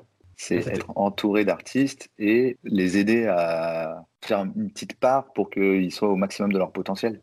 Mais est-ce que c'était toujours bien pris? Parce que quand tu, tu viens donner des conseils ou un avis quand quelqu'un descend de scène, est-ce que ça a toujours été bien pris? Parce que des fois, c'est dur des fois de faire un retour, je trouve, sur un passage. Ouais, faut pas non plus euh, arriver en disant euh, c'est plus tu sympathises avec les gens et puis la position que j'avais était particulière. Souvent les gens le prennent mal quand c'est un autre humoriste parce Oui. qu'ils ils disent euh, va, va mo- modifier ton texte pourri avant de venir me donner des conseils. Tu vois, il y a un, un truc un peu d'ego. Là, tu as une position d'auteur en fait. Donc euh, vraiment c'est comme si j'étais le traiteur du truc. euh, je propose à manger. C'est sympa parce que tu prends, tu prends pas. Moi, je m'en fous. Au cas où, ou si ça peut te donner une piste de réflexion, euh, peut-être que c'est ça, peut-être que c'est ça. euh. Je pense que vu que c'est dans ma nature, les gens ne prennent pas trop mal quand je propose une blague en général, et encore moins maintenant. En fait, en gros, à ce moment-là, mon but, ça a été de devenir légitime auprès de tout le monde pour que quand j'arrive et je dis ah j'ai peut-être une idée pour toi, la personne dise eh ben je t'écoute avec beaucoup d'attention. Et c'est le cas maintenant. C'est le cas maintenant, donc je suis content.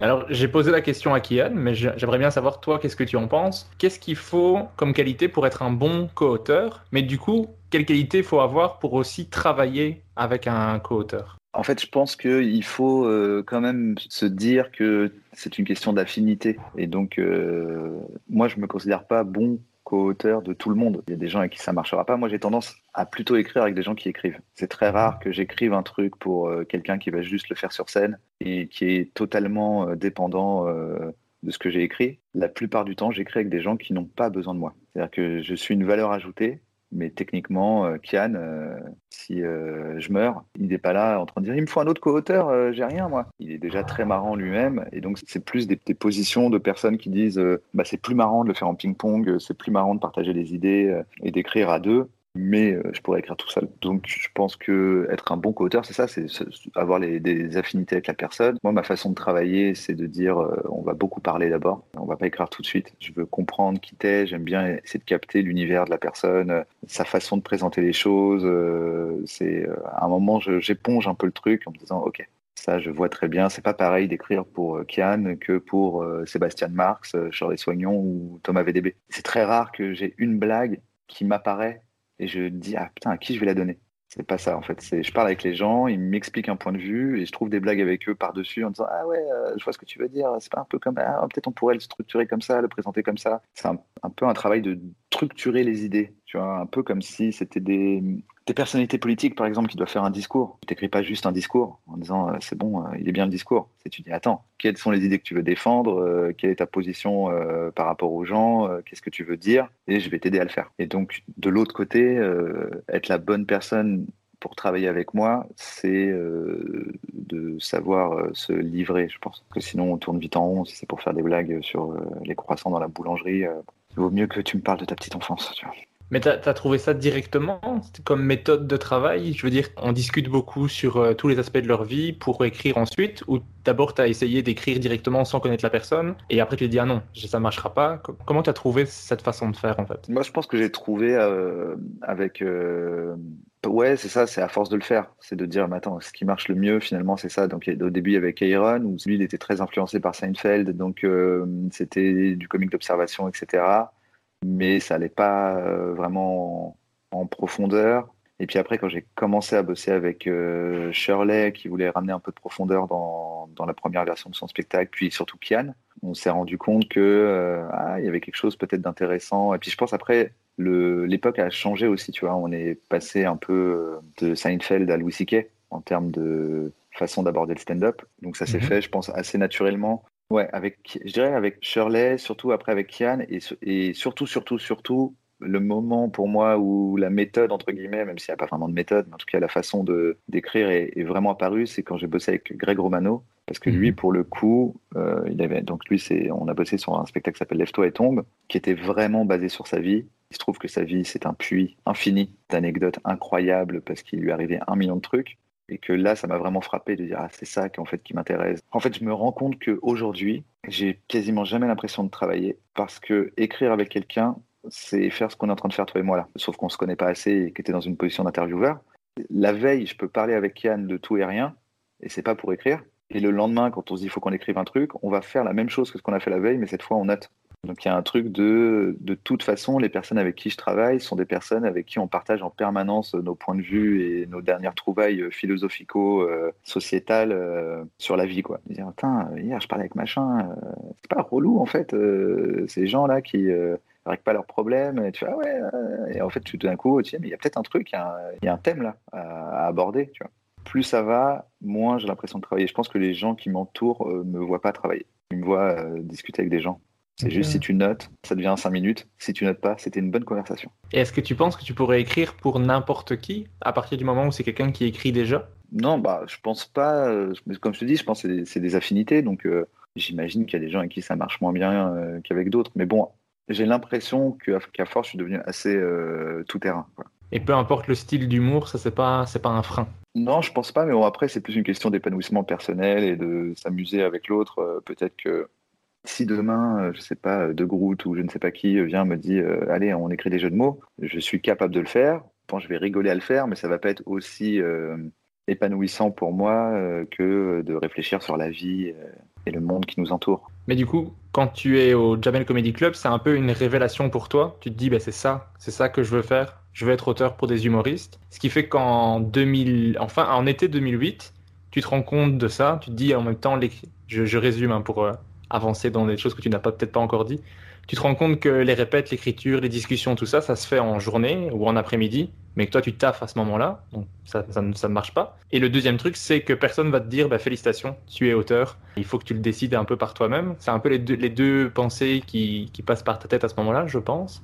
Ouais, c'est ça. Avec la troisième dont je te parlais tout à l'heure, qui était que du coup, c'était, j'étais en pleine séparation et que j'avais plus cette excuse de dire non, il faut que je sois l'homme qui rapporte l'argent à la maison qui fait bouillir la marmite. Je dis, non, en fait, je peux, être un, clodo euh, en colloque avec mon frère euh, dans un plan appart. Euh, et effectivement, personne va venir me dire que je suis auteur, donc c'est à moi de le décider. Donc c'est bon, je suis auteur. Je suis auteur en galère, mais je suis auteur. Mais donc tu, tu décides de quitter ton taf chez les comptables et de faire une rupture conventionnelle, ce qui te permet de toucher le chômage pendant un an et demi et de te lancer comme auteur. Ensuite, il y a Yacine qui te contacte pour être auteur d'ailleurs sur une émission de radio, le Comedy Club Live, avec donc Yacine Bellous, Dedo, Shirley Soignon, qui passait sur le Move pendant un an, je pense. Est-ce que tu peux parler un peu de cette expérience? Bah, c'était super parce que moi j'étais trop content de, retrouver Yacine. Entre temps, j'avais beaucoup sympathisé avec euh, Dedo, euh, qui était le binôme euh, éternel. voilà, c'était le coup de foudre artistique de, de Yacine. Et c'est là que j'ai rencontré Shirley.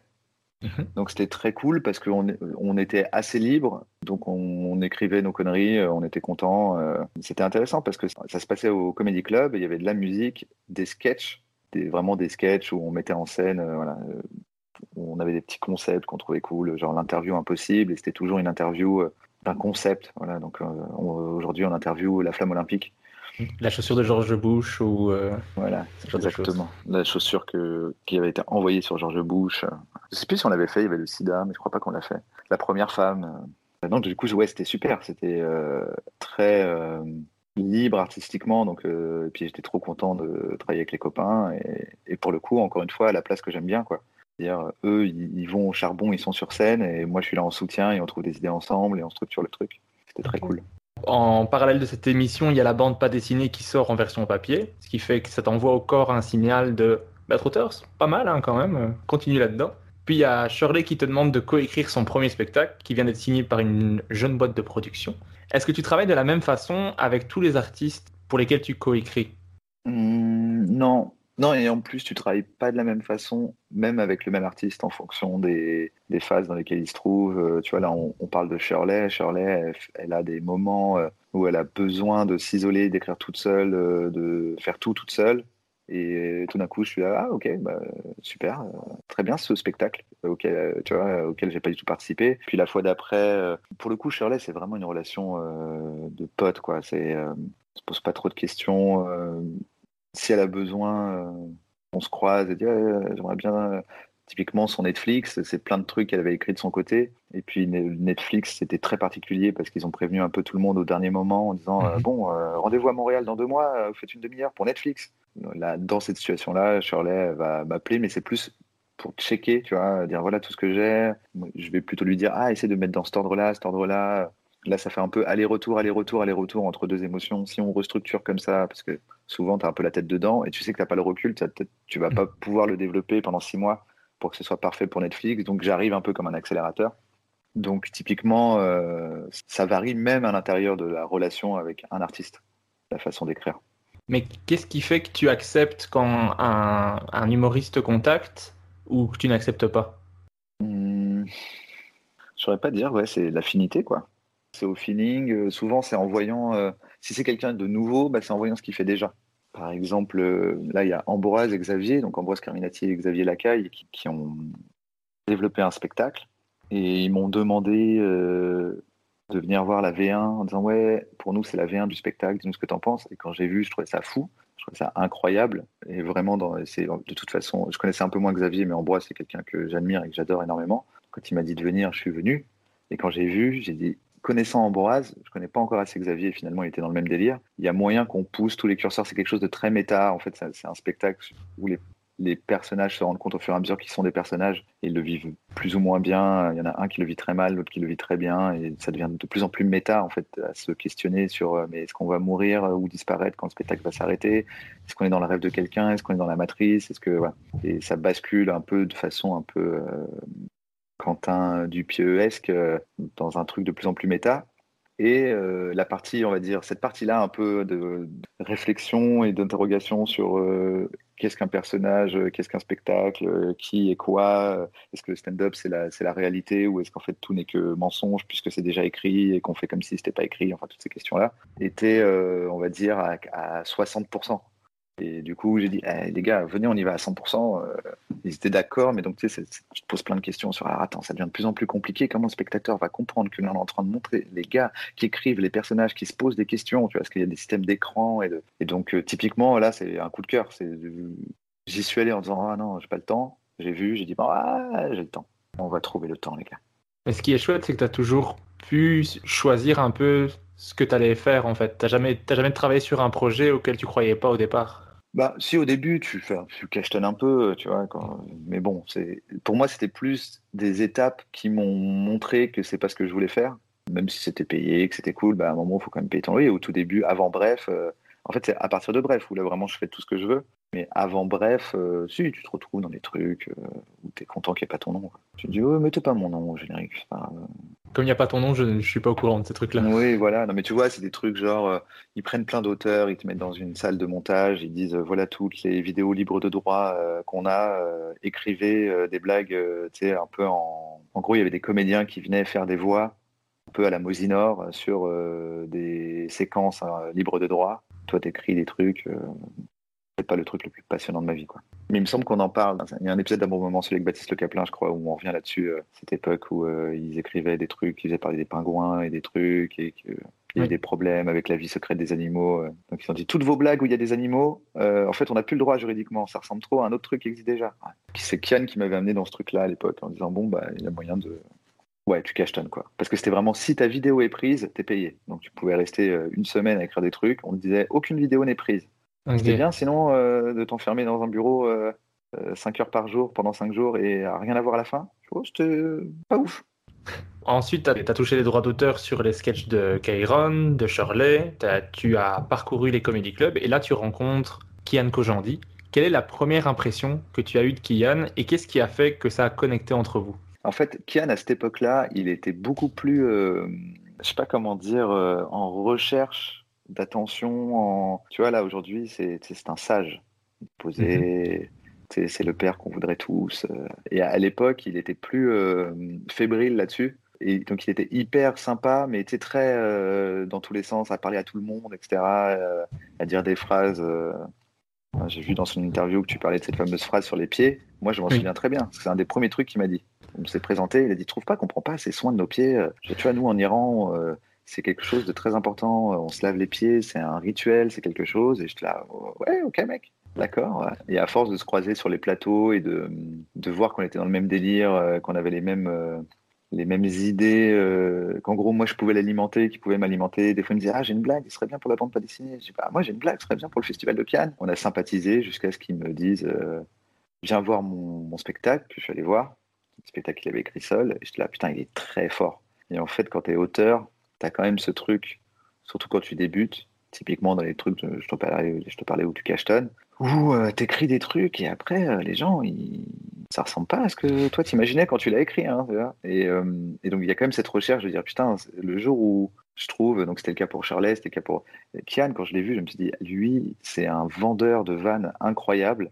Quand t'as une idée quand t'as une blague euh, c'est un peu comme un enfant. Quand t'es auteur bah ton enfant tu le confies quoi à quelqu'un tu dis vas-y euh, occupe-toi de cet enfant et donc quand le- la personne euh, égorge ton enfant euh, sous tes yeux et que tout le monde dit mais c'est horrible, c'est nul. Je fais, ah merde. Et Kian, ça se voyait, il allait très bien élever euh, toutes les blagues, des blagues bien épanouies, qui allaient devenir des blagues adultes et heureuses et épanouies. Tu vois. Quand je l'ai vu sur scène, je me suis dit putain, il a vraiment, un- il, est, il est hyper fort en tout, tu vois. Il- C'est un showman. Il chante, il danse. À l'époque, dans son spectacle, il faisait du violon, il faisait des trucs, des mimes, des personnages, ah, et des imitations. Je suis là, bon, lui, il est tout terrain. euh, c'est le genre de jouet que je veux en tant qu'auteur ce mec euh, sur scène. Et quand après il m'a dit euh, est-ce que tu veux écrire mon prochain spectacle avec moi, je l'ai bien entendu. Avant ça, tu as fait aussi les premières parties de Yacine Bellous et de Dedo. Tu jouais parfois aussi au, au Bordel Club qu'avait euh, créé euh, Kian avec, avec Kairon, Arsène, euh, Baptiste Le Caplin, etc. Est-ce que tu peux raconter la première scène sur laquelle tu es, tu es monté et que tu as fait toi du stand-up? Bah, je me rappelle plus trop. En fait, en gros, on a, on a créé le Bordel Club, euh, ça devait être en 2009, 2000, je sais plus exactement. J'étais le seul euh, à pas monter, mais ce qui m'allait très bien. Mais en fait, à force d'avoir ce truc toutes les semaines, en gros, euh, moi, je m'occupais, euh, je m'occupais du truc. C'est-à-dire qu'en gros, le deal, c'était, j'avais deux parts du chapeau parce que c'est moi qui gérais le truc, qui convoquais les gens, qui m'occupais un peu de la page Facebook, du machin, des, des, des résas, de ramener un peu des gâteaux et des boissons dans les loges. Donc je, chapeautais un peu le, truc, et j'étais, le seul qui montait pas sur scène, et c'était tellement la maison. En fait, euh, au bout de quelques mois, c'était tellement devenu la maison. Moi, c'est un, un de mes meilleurs souvenirs de stand-up parce que c'était ce truc où on était ensemble toutes les semaines et où on atteignait, on a atteint une détente. Je pense qu'elle a servi à tous les artistes qui ont participé à ce truc, c'est que c'était vraiment détendu. Le rapport au public, c'était vraiment un public qui commençait à être un peu un public d'habitués. Et donc, il y avait ce truc où, à la fin, on, on descendait même plus de scène, en fait. On avait mis des canapes. En tant que spectateur, je pouvais entrer dans la salle. Il y a déjà Keiron et Kian en train de parler aux gens qui sont en train de s'installer. Et derrière, il y a euh, Boone euh, en train de manger du, en train de manger un sandwich. Et euh, s'il pense à un truc, il prend un micro, il dit le truc et il continue de manger. Et tout d'un coup, le spectacle a commencé, tu t'en es même pas rendu compte. Et donc, il y avait ce- cette ambiance-là qui était hyper cool et qui fait que, du coup, bah, toujours dans le même euh, esprit euh, que j'ai de bah, je suis pas moteur, mais euh, je veux bien participer, je me suis dit, bon, allez, je vais monter. Donc, je me souviens plus exactement de ce que j'ai fait. C'est juste, je me suis dit, OK, bon, je vais monter sur scène. Le but, je pense, c'était aussi de me rendre compte de ce que ça fait d'être sur scène. Parce que je pense Mhm. que ça fait partie des choses que, qui sont bonnes à savoir quand tu écris pour les autres. Et surtout quand tu es dans un rapport intime avec eux, où tu les accompagnes quand ils montent sur scène, etc., de savoir ce qu'ils vivent, c'est quand même quelque chose d'important. Et donc, euh, je sais plus exactement avec quoi je suis monté euh, du, du tout, tout premier texte. Je crois que c'était des one-liners. euh, il y en avait quelques-unes que j'avais récupérées de la bande pas dessinée. euh. Mais est-ce que ça J'ai s'était comment- bien passé? Ouais, bah, c'était bien passé. Après, après c'était bon, euh, c'était bon délire, c'était bon enfant parce que c'était un public d'habitués. Euh, on disait bon, allez, il est jamais monté sur scène, il arrive, euh, c'est notre pote, euh, voilà. Donc ça s'est bien passé. En gros, ça s'est un peu trop bien passé.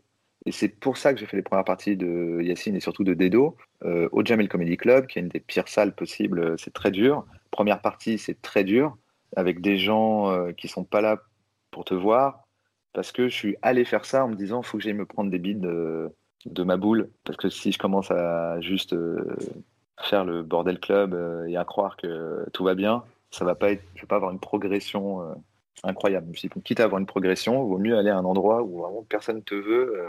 Et surtout, c'est comme vaincre, c'est comme t'as une phobie quoi. T'as la phobie des araignées. Moi, j'avais pas peur de la scène, mais je me suis dit, bah, quitte à autant me mettre dès, le- début dans la pire situation possible, en sachant que je débute et donc c'est pas du tout, c'est pas du tout bien ce que je fais, c'est pas au niveau. Euh, je vais passer avant des génies comme Dedo et Yacine dans un endroit euh, hyper compliqué. Tu sais, je sais pas si tu as déjà fait, si t'as déjà joué au, Comedy Club de Jamel, mais c'est très, c'est très haut de plafond. Euh, les gens n'étaient pas encore habitués à ce qu'est un Comedy Club, donc ils bouffent, ils boivent, ils s'en foutent, ils te, te calculent pas. Toi, t'es pas assez marrant, donc c'était les pires conditions. Et je me disais, comme ça, j'ai vécu le pire dès le début. Tout ne pourra aller que mieux. Je pense que j'ai bien fait parce que du coup, quand je me suis retrouvé à faire les premières parties de Cannes et que les, les spectacles de Cannes ont vraiment décollé et que tout d'un coup, tu te retrouves à faire des salles de 2000 personnes euh, alors que t'es pas stand-upper officiellement, tu vois. Il y a un truc où tu dis, ouais, et s'il y en a un qui rigole sur 2000, c'est déjà bien mieux que l'époque euh, de mes premières parties euh, au Jamel Comedy Club. Mais comment est-ce que tu vivais, toi, le bid? Est-ce que c'était dur? Est-ce que tu te remettais en question? Est-ce que tu t'en foutais Euh, Ouais, non, je m'en ouais, je m'en suis toujours. Bah, c'est pas agréable. Euh, t'es, t'es plus content quand les gens rigolent, vu que t'es venu pour ça au départ. Mais ça m'a jamais. euh, Je pense que je, je joue rien, en fait. Je joue pas ma vie du tout. Je joue rien de ma vie quand je monte sur scène. Et que finalement, ça m'a permis de développer un perso un peu. Tu vois, euh, sur scène, je suis assez flegmatique et un peu. Je m'en foutiste. Parce que c'est vrai, en fait. Je m'en fous vraiment. euh, Ça me met pas la pression, mais c'est aussi du coup pour ça que je pense que j'aurai jamais de spectacle d'une heure ni rien. parce que je- ça me motive pas assez, quoi. Il y a un truc, euh, quand les gens applaudissent, je suis content, mais limite, je suis content parce que c'est la première partie et que je me dis, ah, ils sont contents, ils applaudissent, ça va être bien quand Kian arrive. Mais pour moi-même, euh, malheureusement, euh, j'arrive pas à m'empêcher de me dire que de toute façon, il y a les trois quarts de la salle qui a voté Macron, c'est pas mes amis, quoi. Donc, tu sais, il y a ce truc où j'arrive pas à me dire, mais c'est Kian qui m'intéresse. Kian, il me dit, j'ai rigolé, c'était cool. Ça m'intéresse plus que 2000 personnes que je connais pas, euh, qui ne sont euh, potentiellement pas du tout mes amis. Ok, mais t'aurais t'aurais pas envie d'avoir un spectacle que, que tu trouves vraiment bon et que des gens que tu estimes te disent il est vraiment génial ton spectacle. Si, ça me ferait plaisir, mais pas assez pour que.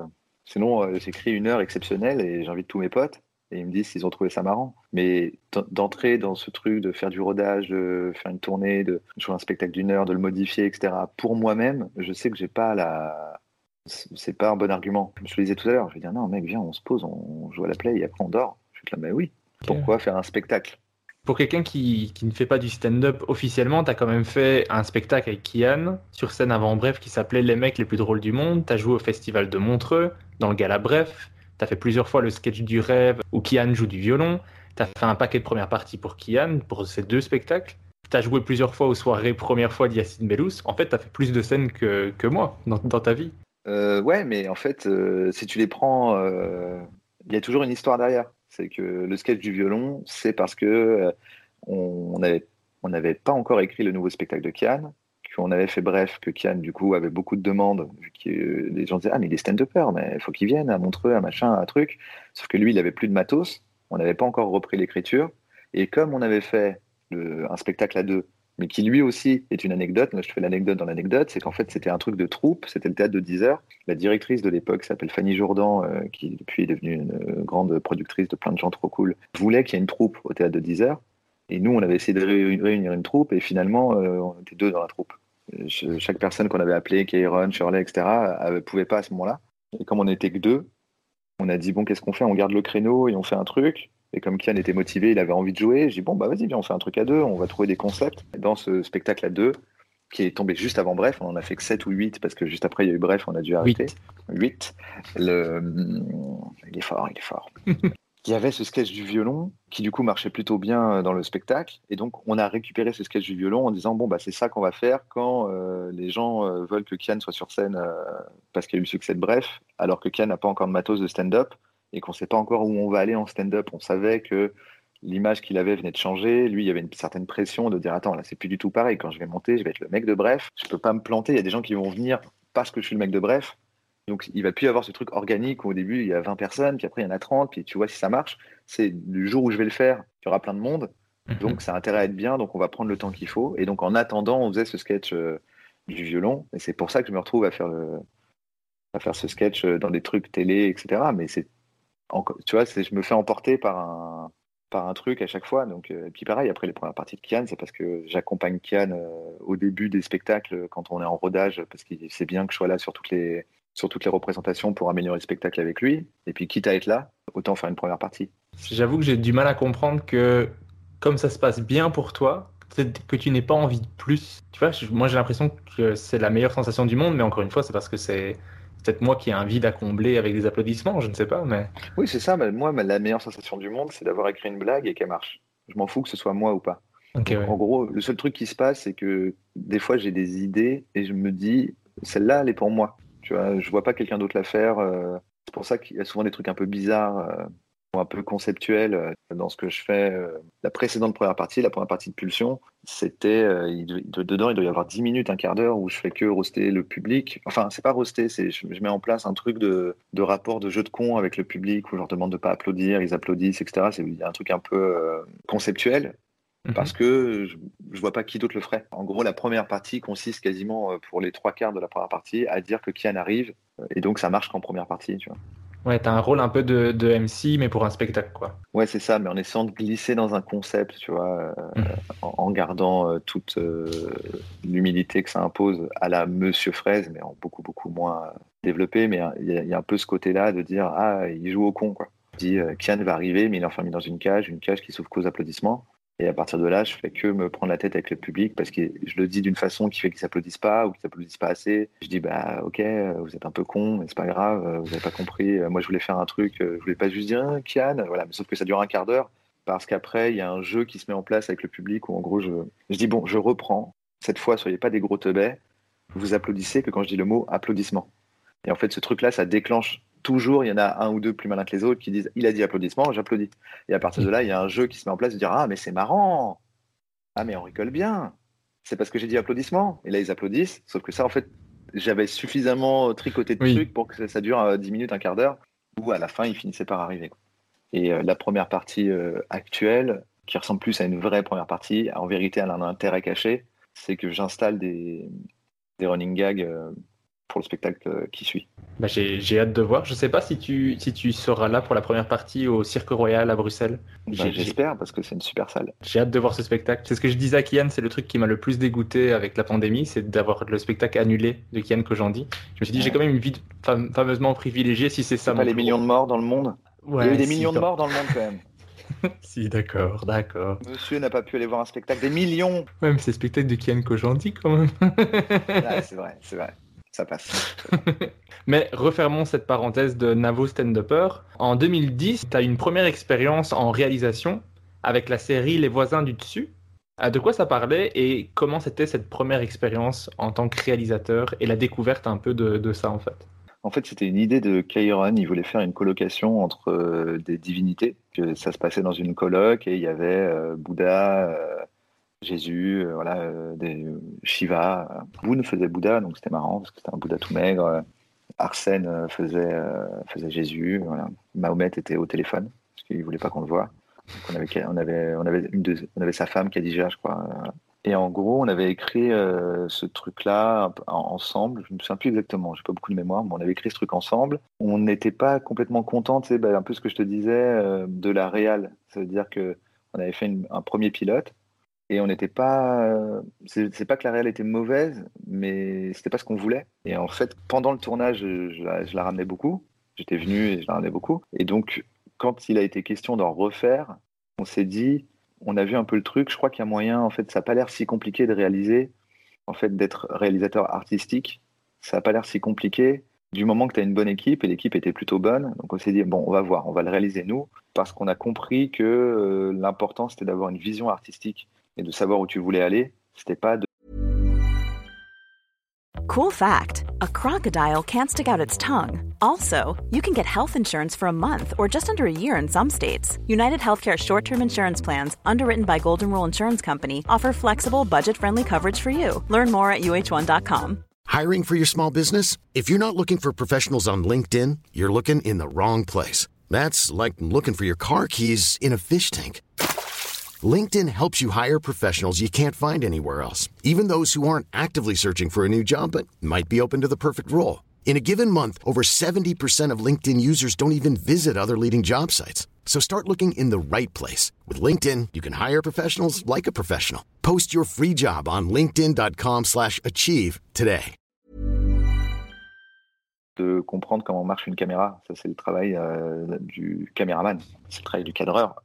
Du coup, ouais, c'était la première expérience de réalisation qui s'est plutôt bien passée et où euh, je me suis dit ah j'aime bien en fait, j'aime bien. J'ai l'impression que c'est le même principe euh, que ce que je te dis depuis tout à l'heure, tu vois, de faire partie d'un tout plus grand que toi et de donner le maximum possible pour que ça atteigne selon toi et comme tu peux son plein potentiel. Ce qui m'a fait une expérience, euh, comment dire, un petit début d'expérience euh, important pour euh, la suite, puisqu'après, au moment de bref, euh, du coup, je disais, je crois que je peux réaliser.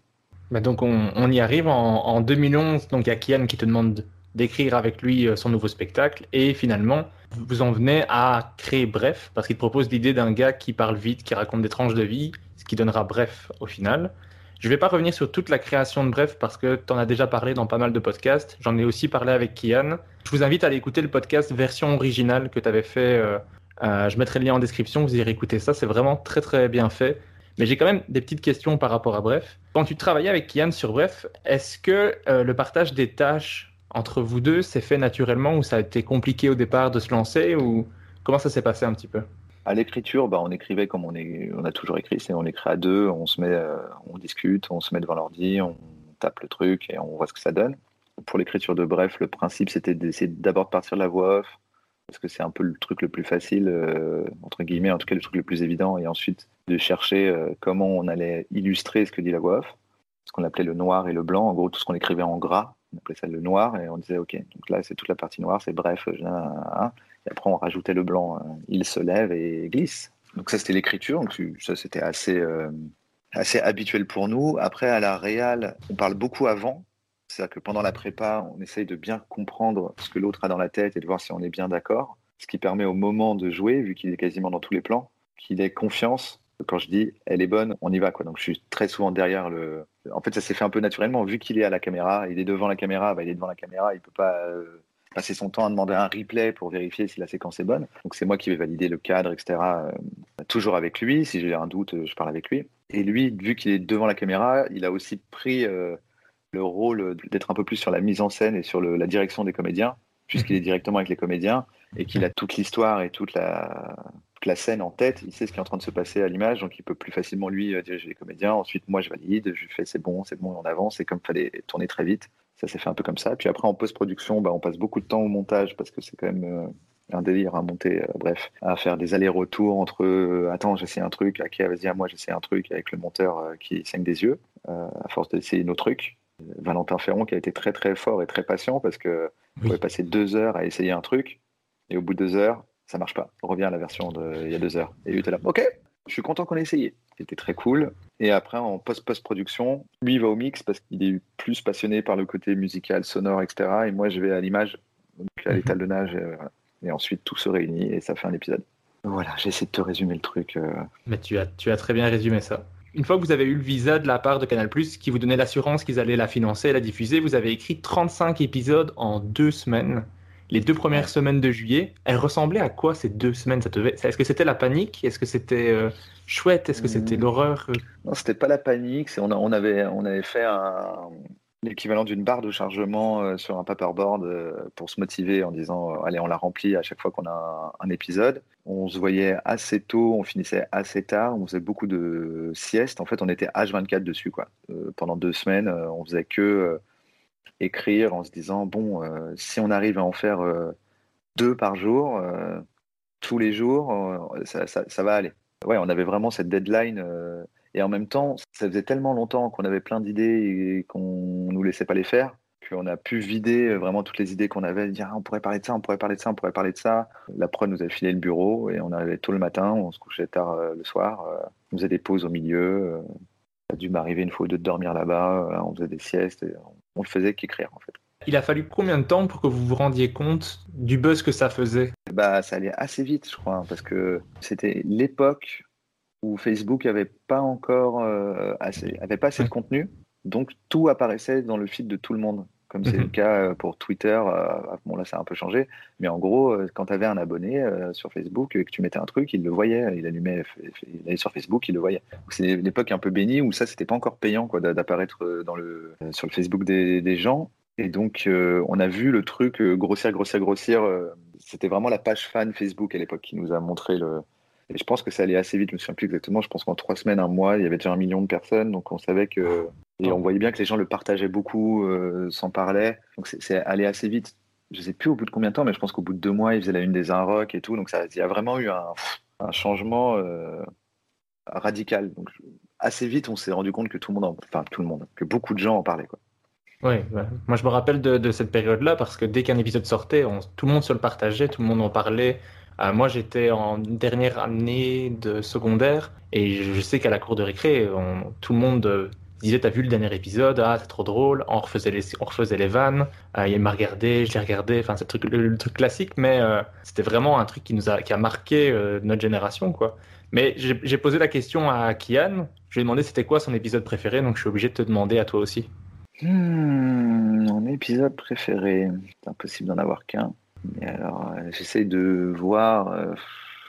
ah, c'est impossible. Je vois pas du tout. En fait, ouais, c'est en fait c'est la même réponse que tout à l'heure. euh, C'est en fait c'est trop large en fait. Thématiquement, il y a des épisodes qui, tu vas me dire, euh, l'épisode le plus euh, frappant, enfin le plus. Par exemple, là, je pense à l'épisode pas marrant. En fait, en fait, je réfléchis à celui où j'ai le plus paniqué. Parce que j'ai tendance à pas du tout paniquer et ça m'intéresse pas trop. Et je dis oui, bon, l'épisode est sorti, je regarderai demain les commentaires. euh, On s'en fout, c'est bon, il y a des bons retours, sympa. Mais je me souviens que le quatrième de Soirée déguisée, donc en gros, bref, j'ai tout cassé, où c'est juste plus de voix off, plus de blagues, lui qui tape un monologue où il insulte tout le monde et qui se barre, celui-là, je me suis dit, c'est un tournant. Si les gens l'acceptent, c'est qu'on a fait les choses un peu comme il fallait et que les gens ont compris notre délire. Mais pour moi, à ce moment-là, je disais, c'est tout à fait possible que tout le monde en même temps dise, niquez-vous avec cet épisode, qu'est-ce que vous avez fait là? Il n'y a pas de blague, il n'y a rien. Donc je me souviens que je- ça, j'étais au restaurant avec euh, Harry, le producteur, et un pote. Et vraiment, j'attendais, je regardais euh, l'heure. Et je, les avais prévenus, j'avais dit, euh, à un moment là, quand l'épisode va sortir, je vais plus vous calculer. Je vous dis, là, ça va vraiment m'intéresser de voir les retours. Je serai obligé d'être sur Facebook à regarder les commentaires en dessous, parce que je ne sais pas du tout ce qui est en train de se jouer là. Je ne sais pas si ça va être accepté ou pas. C'était pas une peur de ne pas être accepté, c'était de dire, ah ok, il y a une limite. Le côté, je pensais qu'il n'y avait pas de limite dans Bref et qu'on pourrait faire ce qu'on veut, et on pourra continuer de la faire, mais peut-être qu'ils vont me dire, non, là, ça c'est notre limite, va faire ça ailleurs. Bref, c'est pas ça. Tu vois qu'il y a un truc de, de fausser un peu le rapport avec les gens qui disent bah c'est pas ça qu'on s'attendait. Finalement, ils l'ont bien pris, donc c'est un bon souvenir. Mais ça, tu vois, je pense à cet épisode qui est pas forcément mon préféré, mais qui est un tournant euh, dans ce qu'on s'autorise ou pas à faire. Et si tu devais dire celui qui t'a le fait le plus rire et celui qui t'a le plus ému? Celui qui m'a fait le plus rire. Mais je sais pas si c'est un épisode, parce que en fait le truc c'est que quand c'est toi qui écris, ce qui va te faire rire, c'est un truc auquel tu t'attendais pas, ou une surprise, euh, ou un. Moi le truc, le truc qui me vient là, c'est pas forcément le truc qui m'a fait le plus rire, mais je sais pas pourquoi c'est le truc auquel je pense là, c'est qu'on avait écrit. euh, Donc c'est un épisode chuchoté où en gros il se réveille à côté d'une meuf et il veut partir sans la réveiller. Et donc la, la blague c'était qu'il avait le bras endormi parce qu'il était euh, la meuf était sur son bras. Et quand il arrive enfin à se lever, il veut s'appuyer sur le mur, mais il se rend pas compte que son bras a plus de, voilà, qu'il sent plus son bras, donc il tombe. Et en fait, quand il se relève, il s'auto-gifle avec son bras mort. Et Kian l'a- hyper bien fait. Et je me souviens que ça, ça m'a vraiment fait rigoler. Parce que du coup, quand tu l'écris, c'est pas pareil que quand tu le vois. Et il y a pas. Il y en a, mais il n'y a pas tant de gags aussi euh, visuels, slapstick euh, que ça dans Bref. Et donc celui-là, ça m'avait fait marrer. euh, je, je pense à celui-là, je sais pas pourquoi. Et après, celui qui m'a le plus ému. euh, En fait, c'est bizarre parce que je ne saurais pas dire, parce qu'il y a une espèce de contrôle de l'émotion. Euh, En fait, quand tu écris un truc pour que ce soit émouvant, c'est rare que tu sois toi-même ému parce que tu es un peu le. Tu vois, c'est souvent quand tu cuisines un truc, tu as conscience de tous les ingrédients. Tu pas frappé par le bouquet de saveurs. Donc, je, sais que les gens ont été plutôt émus par Bref, on était des gamins ou euh, Bref, je suis vieille. Il y a peut-être un truc particulier avec Bref, j'y pense et je souris parce que c'est un texte. Ça vient d'un texte que j'avais écrit tout seul de mon côté et que j'avais lu à Kian qui m'a dit Mais attends, mais ça peut faire un épisode, ça. Je vais rajouter une ou deux blagues. Euh, Il avait un peu repaufiné, mais c'est un texte que j'avais vraiment écrit qui était un texte pas marrant, euh, qui du coup me parle et m'émeut parce que c'est un peu ma façon de réfléchir et de voir les choses, parce que c'est une espèce de, c'est une prise de recul sur la situation en disant euh, putain, c'est des réflexions que je m'étais vraiment faites. Donc je pense que ça m'émeut que ce soit visible, c'est une partie de moi que les gens voient ce côté ah ouais quand même, il y a un gars il a créé les voitures, il y a un mec il a créé les ampoules, il y a un, cycle de l'eau euh, qui fait qu'il pleut, il y a un cycle du jour et de la nuit, tout ça pour qu'à un moment euh, je vois de la pluie euh, sur la vitre arrière d'une voiture euh, éclairée par les, par les lampadaires et que je trouve ça beau. Donc celui-là m'émeut, mais en fait je m'auto-émeus, donc c'est un, peu, c'est un peu se masturber les émotions ce que je viens de faire. Et sinon après je pense à, à l'épisode euh, Bref, je suis un plan cul, qui Mhm. est pareil en fait, moi j'aime bien quand il y a des concepts, là de dire ah euh, on va faire l'autre point de vue, Qu'est-ce qu'elle est réellement en train de vivre elle, et, que ce, truc où tu découvres qu'en fait elle, est amoureuse de lui, euh, et qu'elle sait pas comment gérer le truc, et qu'en fait elle est pas à l'aise avec, euh, quand tu sais ce que lui pense de la situation, où il est pas méchant ni rien, et surtout que toi avec le recul tu dis mais je crois qu'il est amoureux d'elle, mais il se rend pas compte, il l'a mise dans la catégorie, il a un peu, euh, il a arrangé les choses comme il, pas comme il fallait quoi, il est à fond dans une meuf, mais en fait il est amoureux de l'autre, j'aimais bien d'avoir ce, ce- changement de point de vue, je trouve que c'est un peu émouvant de dire ah ok c'est ça que elle elle vit. Il y a une question que j'avais posée à Kian, à laquelle il n'a pas répondu. Donc je vais voir si toi tu oseras y répondre. Sur le tournage, vous avez reçu la blinde de guests talentueux. C'est qui, toi, qui t'a le plus impressionné? Astier, je pense. Ouais, je pense Astier. Après, en fait, c'est c'est di- c'est difficile de répondre parce qu'en fait, dans la manière dont ça a été fait, on s'était dit, bon, deuxième session d'enregistrement, maintenant, bref, c'est connu, et on peut avoir des guests, mais si on met des guests, des gens qu'on aime bien, dans tous les épisodes, ça va être bizarre, ça va plus ressembler à ce que c'était avant. Et on a eu cette idée de dire, on va trouver un concept d'épisode très large, qui était même pas le même que ce que ça a été au final. Je pense qu'au début, je sais plus ce que c'était. On s'est juste dit, on les fait venir, on leur fait faire un truc, et on, trouvera la voix off après, au moment du montage. Et donc, l'idée, c'était que comme ça, on pouvait faire venir un maximum de guests, puisqu'ils venaient quand ils voulaient. On savait qu'on tournait pendant un mois, et en gros, on avait dit aux équipes, bah en fait, la veille ou l'avant-veille, on sera au courant que machin vient. Et à ce moment-là, il faudra, nous, on va trouver une blague pendant qu'il est au maquillage qui marche dans le décor où on est. Et donc, euh, il y aura peut-être un peu d'install à faire, mais l'idée, c'est de le mettre dans le champ du décor qu'on a. On va lui prendre le minimum de temps. On va trouver une connerie à faire avec lui. Et on y va. Et c'est pour ça qu'en fait, ils sont tous à des endroits hyper différents. C'est qu'en fait, ils sont venus à des moments différents du, du tournage. Mais ce qui fait que du coup, ces, ces personnes-là, quand elles arrivaient, nous, on était en train de bosser. C'est-à-dire qu'on nous disait, il est là, euh, on était en train de régler des trucs, puis on arrivait, on prenait cinq minutes en disant, ouais, on a pensé à plusieurs trucs, une blague, celle-là, celle-là, ça te va, ça tirait. Ouais, ok, cool. On repartait tourner, puis la personne arrivait, on tournait le truc, on disait, ah, merci beaucoup, c'est gentil, et il repartait. Et donc, on passait pas l'après-midi avec euh, à se taper des grosses barres. Quoi. Donc, c'est pour ça que c'est dur de, de répondre. Bah après, euh, je pense Astier, parce que c'est quelqu'un, euh, dans sa façon d'être et dans sa démarche, c'est quelqu'un à qui je m'identifie pas mal. Et donc, du coup, le fait qu'il soit arrivé, qu'il soit mis dans, un coin, en disant euh, je vais dormir. C'est dans combien de temps là? Parce que je, je suis crevé, je fais une sieste. Il a tapé une petite sieste. Il y avait euh, Jean-Christophe euh, Imbert qui était là. Il a dit allez, viens, on va le faire ensemble. Donc tout d'un coup, on avait et le roi et euh, notre ami Caradoc. Et qu'il propose, il dit non, dis, euh, c'est pas faux, tu vois, mets des miettes. Et en fait, il- le fait qu'il soit arrivé, il est là, il joue le jeu, il est posé, euh, ça va les gars, ouais, allez, au revoir les gars. J'étais là, j'aime bien. Je, je veux être cette personne. Un autre truc qui m'énerve, c'est les mecs qui passent toute leur soirée au téléphone. Et les mecs qui se déguisent pas dans les soirées déguisées. Pas déguisé? Je suis le roi. Tu viens d'apprendre sur la galette? C'est pas faux. Bon, après, tous les guests, ça m'a fait plaisir. Quelle serait la meilleure parodie de Bref que tu as vue? En fait, il y a eu peu de parodies de bref. C'est-à-dire qu'on a appelé parodie de bref le fait que les gens s'emparent d'un format pour euh, faire ce qu'ils veulent avec. Et donc forcément, c'est pas pareil que de te voir euh, te faire imiter. Te... C'était pas des pastiches de bref, mais il y en a eu un ou deux. Et donc du coup, je pense que c'est cela que j'aime bien parce que du coup, bah, c'est un peu narcissique, mais ça parle de moi. Ils parlent de bref. La plupart des gens, ils parlent pas de bref. Ils font bref, je, je me suis marié, et puis ils parlent de leur, euh, de leur mariage. Donc il y avait celui de Jordi Le Bolloc, qui était très cool, qu'il qui a fait dans les premiers, où lui, justement, il s'est euh, concentré sur le fait de parler de bref, avec des blagues qui étaient rigolotes. Je pense que c'était au bout de 4 ou 5 épisodes qu'il a fait une parodie. Et il y a celle d'Arthur Lalou, qu'il a fait dans la non-série, euh, où en gros, c'est un bref sur le fait qu'il fait un bref, parce que c'est la non-série, c'est un truc très méta. Et donc, il fait un épisode de bref sur le fait qu'il fait un épisode de bref. Donc, je pense que c'est ceux que j'aime bien parce qu'il parle de bref. Euh, voilà. Après, c'est sûr qu'il y en a que je dois bien aimer, mais qui pour moi sont pas des parodies de bref, en, fait. C'est des gens qui expriment quelque chose. Après, bref, j'ai souvent entendu dire que ce que tu disais que ça t'avait apporté le plus, c'est que ça t'avait donné la carte. Ce qui fait que quand tu as des idées, ben, on t'écoute. Est-ce que c'est vraiment ça le, le, plus que ça t'a apporté, euh, bref? Euh, Ouais, ouais, je pense. C'est ouais, c'est ça. Euh, quand tu reviens en 2008, quand je me dis ah j'aimerais bien être le gars légitime qu'on écoute quand il parle, bref, ça te rend assez légitime. On t'écoute quand tu parles. Mais après, bref, vous avez fait une pièce de théâtre avec Kian qui s'appelle Anatole. Tu as fait du consulting sur des scénarios pour le cinéma. Avec Kian, vous avez fait une conférence sur la créativité. Tu as aussi été remplaçant comme directeur artistique pendant trois mois chez Golden Moustache. Est-ce que toutes ces expériences t'ont plu et est-ce que tu les referais toutes?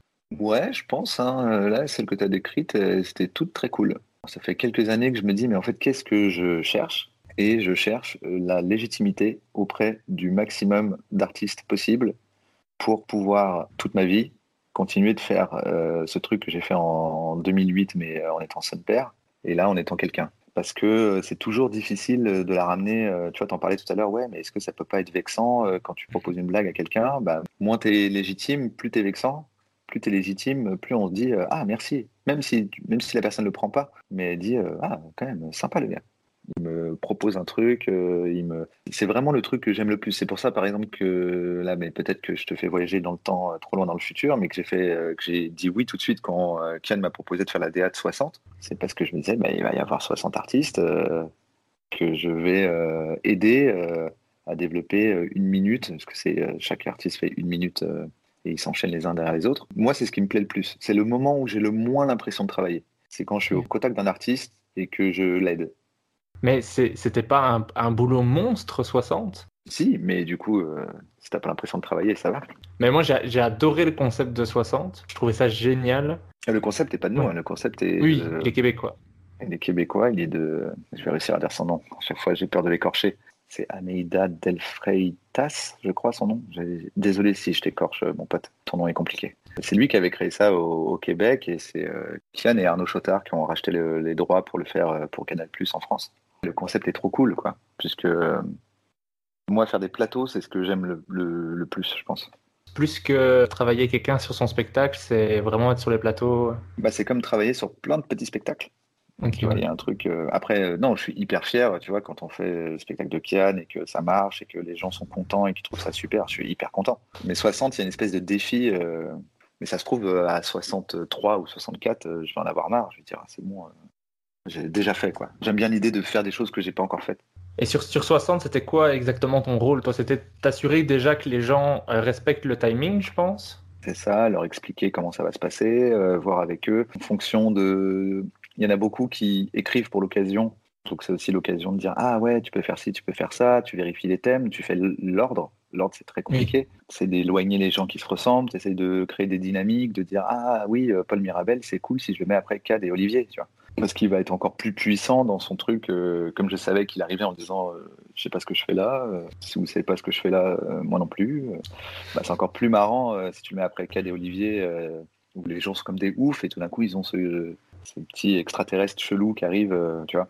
Donc c'est tout ça, c'est d'organiser pour que ce soit la bonne chose, de réfléchir avec les gens, de, leur signaler quand ils font quelque chose qui a déjà été fait ou qui va être fait par quelqu'un d'autre. C'est intéressant aussi de parler avec eux, de les avoir au téléphone au départ et puis de dire tu vas faire quoi et de te rendre compte que bah, sur les deux éditions, tu es à 120 personnes et il n'y en a pas une qui aborde le truc de la même façon. Il y a aussi ce truc aussi, putain, c'est hyper riche quoi. Chaque personne... Euh, a une idée différente de ce qu'il va faire dans sa minute par rapport à qui il est et comment il, il appréhende le truc. Donc c'est très cool. Et toi, tu n'avais pas envie de faire une minute? Non, en fait, moi, ce que je fais, c'est que je réfléchis à, à ce que pourrait être ma minute, parce qu'il y a toujours cette peur qu'il y en ait un qui se casse la jambe euh, deux ouais. minutes avant, tu vois. Donc je me mets en spare avec l'espoir de jamais avoir à le faire. Mais donc du coup, je sais que euh, en cas de problème, euh, je peux débarquer, euh, et limite même faire une blague sur le fait que la personne n'est pas là. De toute façon, c'est qu'une minute. Je me mets en, en secours. Comme on parlait de 60, j'avais posé la question à Kian aussi, mais toi, c'est qui qui t'a le plus impressionné sur les deux émissions de 60 Du coup, moi, de, là où je suis, je pense que les personnes, euh, genre, euh, qui font vraiment quelque chose pour l'occasion, ça me touche particulièrement parce que du coup, on réfléchit vraiment ensemble. Donc, ceux qui ont un, peu joué avec le concept, euh, tu vois, des choses comme ça, ou qui ont vraiment écrit un truc, tu vois, je- et Ellie J, qui écrit tout un texte hyper rapide, on a dû mettre des sous-titres, mais parce qu'en fait, elles ont écrit sur l'ensemble des personnes qui venaient, avec ce potentiel que les personnes vont changer au dernier moment et que donc elles doivent euh, écrire un nouveau truc en disant Ah, il n'y a pas machin, merde, il est plus là, bon, bah, on va faire ça.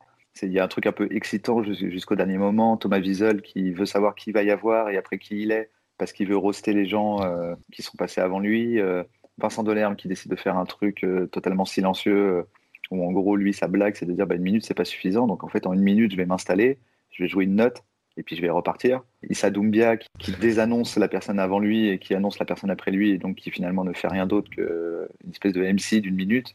Euh, c'est des choses qui vont plus particulièrement me toucher euh, parce que c'est écrit pour l'occasion ou euh, de, de Randinger euh, qui fait, je crois que c'est celle euh, que Kian a, citée, Oui. euh, qui fait toute une vie en une minute.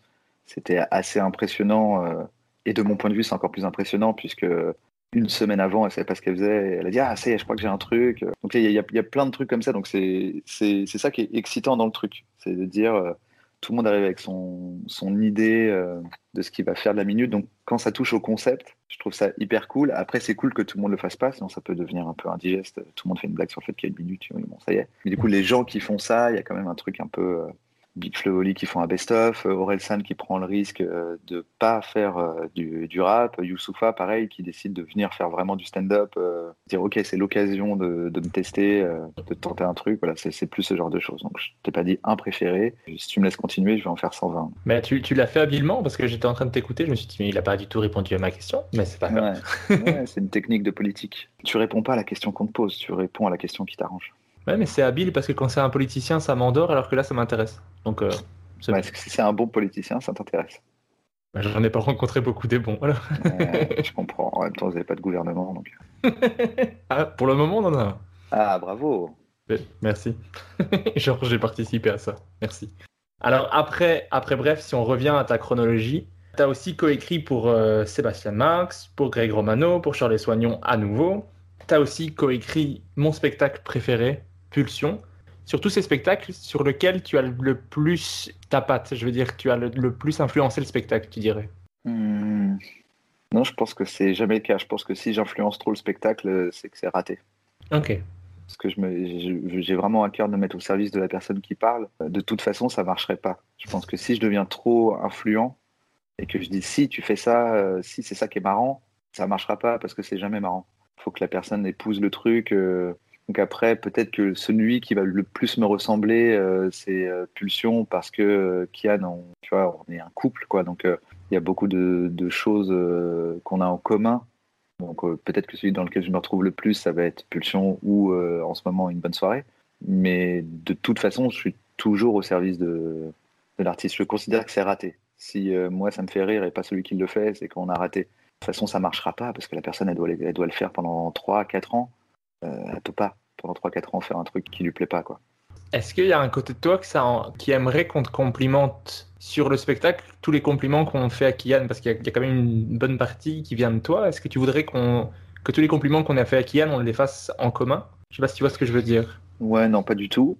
Et en plus, alors que honnêtement, je m'en fous, je pense que je suis un des mieux lotis. C'est que là, tu es en train de me parler parce que tu sais, les spectacles que j'ai coécrits, c'est pas le cas de tous les co-auteurs. Donc, non seulement je m'en fous un peu, mais en plus, je suis très bien servi. C'est même à un point qui me semble bizarre. Je pense que c'est parce que Kian a cette particularité d'être quelqu'un qui est empli de gratitude, qui veut tout le temps mettre en avant aussi les autres, qui veut montrer que, tu vois, en interview, il va beaucoup dire nous. Et donc, je pense que c'est c'est en grande partie parce que Kian est comme ça, que je fais partie des co-auteurs les mieux lotis, parce que si là je te dis, euh, dis-moi les co-auteurs des autres, et donc c'est marrant parce que ça participe à mon seul but là qui est d'être légitime, c'est qu'en plus euh, il y a ce truc où on se dit ouais comment, en tout cas dans le métier c'est sûr, on dit on sait lui c'est un co-auteur euh, qui a fait ça, qui a fait ça, mais on connaît pas tous les co-auteurs quoi. Qui ont tendance à être un peu plus dans l'ombre, ça me dérangerait pas du tout d'y être, mais Kian passe son temps à dire Eh, n'oubliez pas, hein, bien Navo, il est là, c'est Navo. euh, viens dans un bon moment, Navo. Regardez, c'est Navo, c'est mon gars sûr, c'est Navo, tu vois. Donc il a vraiment ce truc de gratitude où il est très partageur de la lumière. À un point même où au départ je disais faut arrête, c'est c'est trop. Tu vois, parce qu'il pouvait pas s'empêcher, par exemple, si on est euh, donc depuis un bon moment, les gens me reconnaissent un peu plus. À l'époque de Bref, si on marchait dans la rue et quelqu'un l'arrêtait pour dire j'adore Bref, lui le premier truc qu'il disait, il disait bah, on l'a écrit ensemble. Lui, euh, et moi j'étais ah, mec arrête, c'est pas pas grave, vraiment je prends ce qu'il y a à prendre. Mais lui, il a toujours eu ce truc euh, et il est comme ça vraiment dans la vie, plein de gratitude. Mais je, je peux comprendre parce que tu vois, j'ai fait énormément de, de compliments sur le spectacle Pulsion à Kian et là je me sens un peu mal de pas te les refaire tous. Tu vois ce que je veux dire? Ouais, mais ça c'est marrant parce que c'est vraiment un truc que les gens projettent, et je pense encore plus les gens Oui. comme toi qui sont des gens qui montent sur scène et qui du coup s'alimentent des applaudissements et des retours, des feedbacks, etc. et qui se disent mais il doit tellement mal le vivre. Et moi je passe mon temps à dire mais non vraiment je suis dans une autre catégorie, je vous jure, c'est pas de la fausse modestie ou un truc bizarre de en fait j'en souffre en silence. C'est honnêtement c'est pas grave. Je suis pas du tout, euh, c'est pas un besoin euh, que j'ai. Mais je comprends parce que les, les gens ont vraiment tendance à projeter ça euh, en général quoi. Il y a beaucoup me dire ça doit être dur hein, d'être dans l'ombre comme ça. Je suis là ah non c'est super. Tu avais fait un, un chouette épisode là-dessus avec les invités de mes invités sont mes invités dans euh, Radio Navo avec euh, tous les auteurs. Tu avais invité euh, Florent Bernard, que j'avais trouvé passionnant sur la vie d'auteur et sur le métier d'auteur. Je mettrai le lien en description pour ceux qui veulent aller écouter. J'avais trouvé ça super chouette, mais c'est vrai que c'est tellement éloigné de comment je ressens les choses que j'ai du mal à comprendre. Encore une fois, j'ai peut-être ce vide à combler que toi tu n'as pas et bah, tant mieux pour toi. Ouais, c'est juste que ça sonne toujours un peu péjoratif, ce côté le vide à combler. Moi, je pense que c'est plus positif que ça. C'est des moteurs différents et des, des euh, différents. Moi, je suis vraiment. Euh, je veux que les gens reconnaissent leur ego. Et parce qu'en fait, croire que t'en as pas, c'est faire un déni qui fait que tu vas faire des trucs sans comprendre pourquoi, alors qu'avoir conscience de ton ego, où est-ce que tu le places, et d'en faire une force plutôt que d'essayer de l'écraser parce que c'est la honte d'avoir un ego. Moi, je sais où est mon ego. Je dis pas j'ai pas d'ego, je suis dans l'ombre je suis la modestie même. Non, moi je me la raconte de ouf. Je trouve que je suis un génie et donc j'ai pas besoin que les gens me le disent. Je suis déjà au courant et je suis très content de pouvoir mettre mon super pouvoir d'incroyable génie au service de quelqu'un d'autre que j'aime. Et quand, quand il est sur scène, qu'il fait une blague, que je sais que c'est moi qui l'ai écrite et que les gens rigolent, ça me suffit largement. J'ai pas besoin qu'ils le sachent. Je suis dans le bureau des légendes, tu vois, je pourrais être agent secret. Je m'en fous. euh, moi, ce que je veux, c'est servir mon pays, tu vois. Et mon pays, c'est la blague. Mais je m'en fous qu'on sache que c'est moi, je veux pas une médaille. C'est limite peut-être même un ego plus bizarroïde et plus euh, machiavélique. hein. C'est peut-être pas aussi positif que ça en inverse, que c'est vraiment pas de la modestie. C'est vraiment la blague est de moi et vous ne le savez même pas. Comme tu parles d'ego et de, de prétention, tu avais écrit un texte sur euh, l'éloge de la prétention sur ton blog que je mettrai en description, que j'avais trouvé euh, très bien écrit et très beau. J'avais envie de te faire un compliment. Parce que je Merci. suis frustré de ne pas pouvoir t'en faire assez sur Pulsion. Et du coup, je l'ai fait maintenant sur autre chose. Mais ce spectacle est incroyable, donc euh, bravo pour l'écriture. J'ai quand même envie de le faire. Merci. Moi, c'est c'est mon spectacle préféré. hein. Je, je crois l'avoir mentionné dans 34 épisodes sur 34 épisodes, euh, ce spectacle, parce que je sais pas, il m'a retourné. En parallèle au spectacle Pulsion que tu as coécrit, tu as aussi écrit pour la série Bloqué avec euh, Orelsan et Gringe. Tu es rapidement devenu chef-auteur sur la série, que tu présentes souvent comme l'anti-bref, vu que c'est une caméra fixe, un rythme plus lent. Est-ce que c'était vraiment une envie de faire une coupure nette avec Bref et de proposer quelque chose de complètement différent? Ouais, moi c'est ce qui m'a motivé. Après, ça s'est pas fait pour ça. C'est pas, euh, on s'est posé, on a dit qu'est-ce qu'on peut faire qui ne ressemble pas à Bref? Ça s'est fait plus euh, organiquement que ça euh, avec euh, Aurel, Gringe qui sont venus sur un autre tournage. On s'est rendu compte que ce qu'ils avaient fait, ça pouvait être un programme court. Je te la fais rapide parce que si j'ai bien compris, tu veux sauter des trucs que j'ai déjà dit. Mais en fait, au moment où la question s'est posée de est-ce qu'on le fait, je dis ben ouais, c'est trop bien de faire ça parce que c'est vraiment l'anti-bref. Donc c'est un autre défi de dire euh, cette fois, il faut faire 120 épisodes, un seul décor, deux personnages, une caméra qui bouge pas. C'est l'inverse de bref. Donc c'était assez, euh, assez excitant à faire euh, pour moi, surtout qu'on était six à écrire. Donc il y a ce, côté cool de se réunir, de partager des idées, d'écrire tous ensemble, de faire rentrer tout ça dans, dans plein d'épisodes.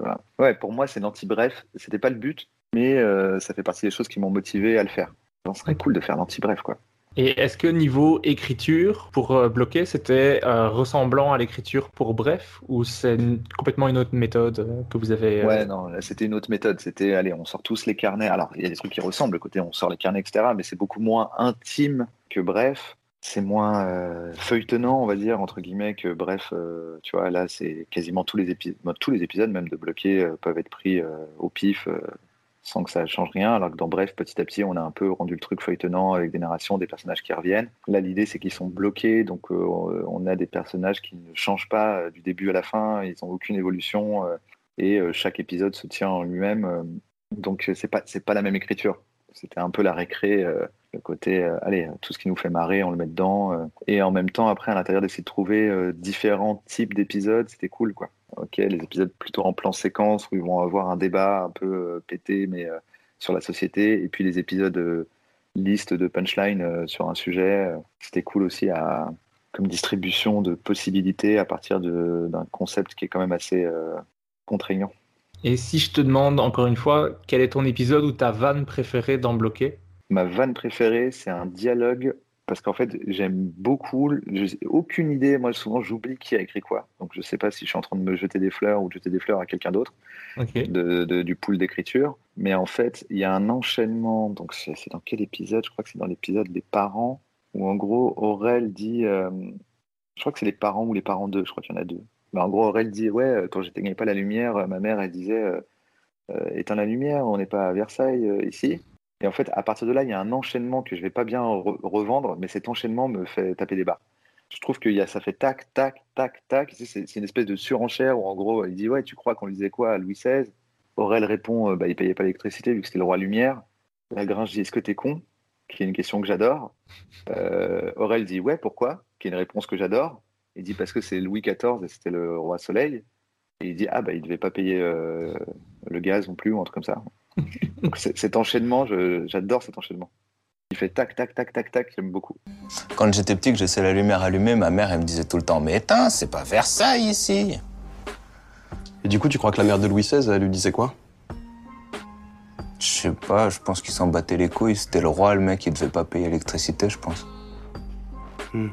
D'ailleurs, c'est pour ça qu'il devait l'appeler le roi Lumière. Est-ce que t'es con? Ouais, pourquoi?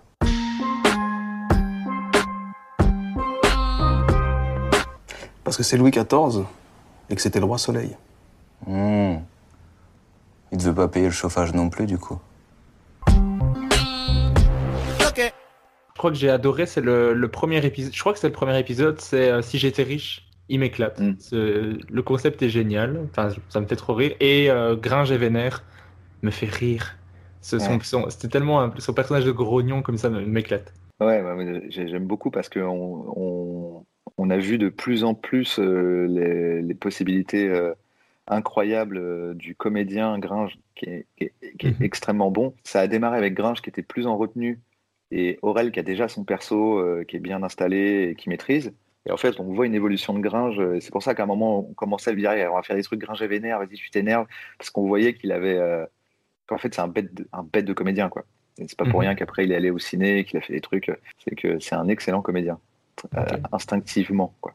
Ce qui me fait rire avec Bloqué, c'est que quand on voit Aurel San ou Gringe, les gens généralement pensent rap, et moi je me dis, hey, c'est les gars de Bloqué, parce que j'y connais Ah rien ouais. en rap. Ah ouais, ah, c'est marrant. Bah, c'est marrant parce que pour le coup, euh, les gens euh, attentifs ont compris que tous ces personnages euh, vivent dans le même univers. Serge le Mito, euh, Bloqué. euh, et en fait, en gros, le principe, c'est que Bloqué, c'est Aurel et Gringe qui ne font pas de rap.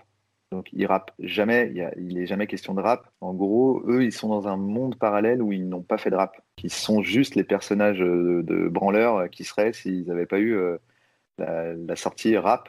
Bah, a priori, euh, c'est pas moi qui le dis, c'est un peu eux. Il y a des chances qu'on soit juste des mecs dans un canapé. hein, parce que c'est un peu comme Ken et moi quand on dit, franchement, s'il n'y avait pas l'humour, euh, je pense qu'on serait deux mecs en slip, euh, qui savent pas quoi faire de leur vie. Donc c'est intéressant que toi, tu les vois comme ça parce que tu connais pas les casseurs flotteurs. Mais c'est aussi logique par rapport à ce qu'on essayait de faire, qui est que ce ne sont pas les casseurs flotteurs que tu vois dans, Oui. dans Bloqué, c'est vraiment euh, Gringe qui font pas de rap. Ensuite, le 31 janvier 2014, tu sors ton podcast Radio Navo, avec tout d'abord les invités de mes invités sont mes invités. soit différentes personnes. Des- on l'a dit tout à l'heure, des auteurs, tu as reçu des humoristes, tu as reçu euh, des réalisateurs pour discuter. C'est venu d'où cette, cette envie d'avoir ton propre podcast? Et pourquoi tu ne l'as pas continué? Alors, euh, je sais pas trop d'où ça vient. Je pense que c'est un peu comme euh, la bande pas dessinée. C'est, euh, tu sais, euh, tout le monde en fait, j'aime bien. Alors vas-y, je vais en faire un aussi. Donc voilà. Et après, j'aimais bien l'idée d'inviter quelqu'un. Donc en fait, le titre, c'est parce que j'invite quelqu'un qui invite des gens. Mhm. Donc c'est un peu lui qui décide un peu du thème et des gens qu'il a envie d'inviter. Et moi, je me retrouve dans une position à la fois d'intervieweur, mais en même temps, je découvre les gens que la personne voulait inviter. Donc j'aimais bien ce concept. Voilà. Et euh, pourquoi j'ai arrêté? Euh, bah, La flemme. hein. Je crois qu'un jour, je me suis fait voler mon ordi, il fallait réinstaller des trucs. C'était déjà compliqué parce que c'est toute une install, il fallait installer cinq micros. euh, et donc, si ça avait peut-être que si ça avait été une petite pièce où j'entre, j'appuie sur un bouton et on enregistre, j'en ferai encore. Mais la flemme l'a emporté sur mon besoin de faire des podcasts. Et puis maintenant, il y a un bon moment, donc là, carrément, il n'y a plus aucune raison de le faire. Et pour les marchés parlés, le- les moyens sont très limités. Tu as juste besoin d'avoir ton iPhone et de marcher. Pourquoi tu n'as pas continué à les faire? Parce que moi, j'adore ça. Bah, en fait, j'en ai fait quelques-uns, je trouvais ça cool. Et en fait, il y a des phases dans la vie, des fois, tu as envie de la ramener, des fois, tu pas trop envie de la ramener. Je sais pas, à un moment, j'avais plus trop envie de la ramener, je j'ai rien à dire. Si j'ai rien à dire, je vais rien dire. Et je pense que ce qui s'est passé en parallèle, c'est que plus ça va, plus je me retrouve dans des interviews comme tu es en train de faire. Et donc, c'est à ces endroits que je donne mes dernières théories. Peut-être que si euh, je faisais pas d'interview, à un moment, ma théorie de en fait, ce que tu cherches, c'est toujours à plaire à ton parent de la manière dont tu plaisais à ton parent euh, à l'origine, je l'aurais dit dans un marché parlé. Et je pense aussi que plus ça va, moins euh, j'ai envie de la ramener. euh, je sais pas, il y a un truc un peu comme ça de je la ramène de moins en moins. Sur Twitter, euh, c'est pareil sur Insta, je sais pas, je suis là, oh, est-ce que je vais encore la ramener aujourd'hui? Non, je vais pas la ramener aujourd'hui. Je la ramène si on m'appelle. Tu m'as appelé, je la ramène un peu. En 2015-2016, vous enchaînez avec la série euh, Serge le Mito, avec l'exceptionnel Jonathan Cohen. Cette série, pour ceux qui connaissent pas du tout, bah, c'est une série qui est basée à 85% sur des histoires euh, en impro, sur des mythos qui sont racontés complètement en impro par Jonathan Cohen. Vous vous donnez des balises qu'il doit suivre, mais après il fait ce qu'il veut euh, entre les deux, je dirais. Et c'était à toi que revenait le rôle de monter tout ça. Vous aviez des heures de rush. C'est toi qui devais monter et un peu choisir ce qui allait être l'épisode. Comment t'arrivais à choisir en fait? Bah, en fait, ouais, c'est que au tout début, on n'avait pas prévu ça, mais en fait, on s'est rendu compte que, bah, effectivement, quand tu as une heure d'improvisation de Jonathan Cohen et que tu dois en faire cinq minutes cohérentes ou dix minutes cohérentes, c'est un travail d'auteur qu'on pouvait pas vraiment demander à un monteur. Il n'aurait pas forcément su ce qu'on voulait. Donc, en gros, je faisais le premier montage, c'est-à-dire que le, le monteur faisait un truc très très large. En gros, il enlevait les trucs où il- techniquement ça se voyait que ça servait à rien. On est en train de parler, ou il est en train de, de se reprendre. Il virait, il faisait un nettoyage de l'improvisation. Puis après, moi, là, j'arrivais. Et à partir de là, je faisais un truc plutôt large, donc un peu trop long, où je prenais tout ce qui me faisait rigoler ou pouvait potentiellement faire rigoler Jonathan et Kian. Et une fois qu'il y avait cette version large, là, on la regardait avec Kian et Jonathan. Et on décidait de ce qu'on enlevait pour arriver euh, à la taille de l'épisode qu'on voulait. euh. Donc euh, oui, donc c'est pour ça, c'est parce qu'en fait, il y avait une sélection à faire qui était plus simple à faire en, faisant le montage. Mais bon, je faisais le montage dans le sens où j'ai dit au monteur, apprends-moi les quatre boutons qu'il faut que je connaisse par rapport à... Tu vois, c'est lui qui faisait tout le gros du travail technique. Puis après, moi, je faisais le remontage. Et ensuite, lui, il revenait peaufiner derrière une fois qu'on avait fait la version avec euh, Kian et Jonathan. Est-ce que c'était pas parfois super dur de choisir parce qu'il y a... il doit y avoir des vannes exceptionnelles dans ce que tu as retiré? Ah ouais, bah ouais, bah c'était que des sacrifices. Mais du coup, on choisissait ensemble. On était là, bon, les gars, il faut sacrifier là. Le truc fait 20 minutes, euh, il faut enlever euh, toute une histoire, tu vois. C'est même peut-être arrivé une fois ou deux que ça devienne un autre épisode. De dire, attends, si on prend ça, prend toute cette partie-là, en fait, ça fait 8 minutes là qui sont super, euh, on a un autre épisode. Parfois, il y avait des épisodes qui se créaient euh, parce que euh, ils partaient dans un- une autre direction et dans une seule impro, en fait, il y avait deux thèmes euh, qu'on arrivait à séparer. euh.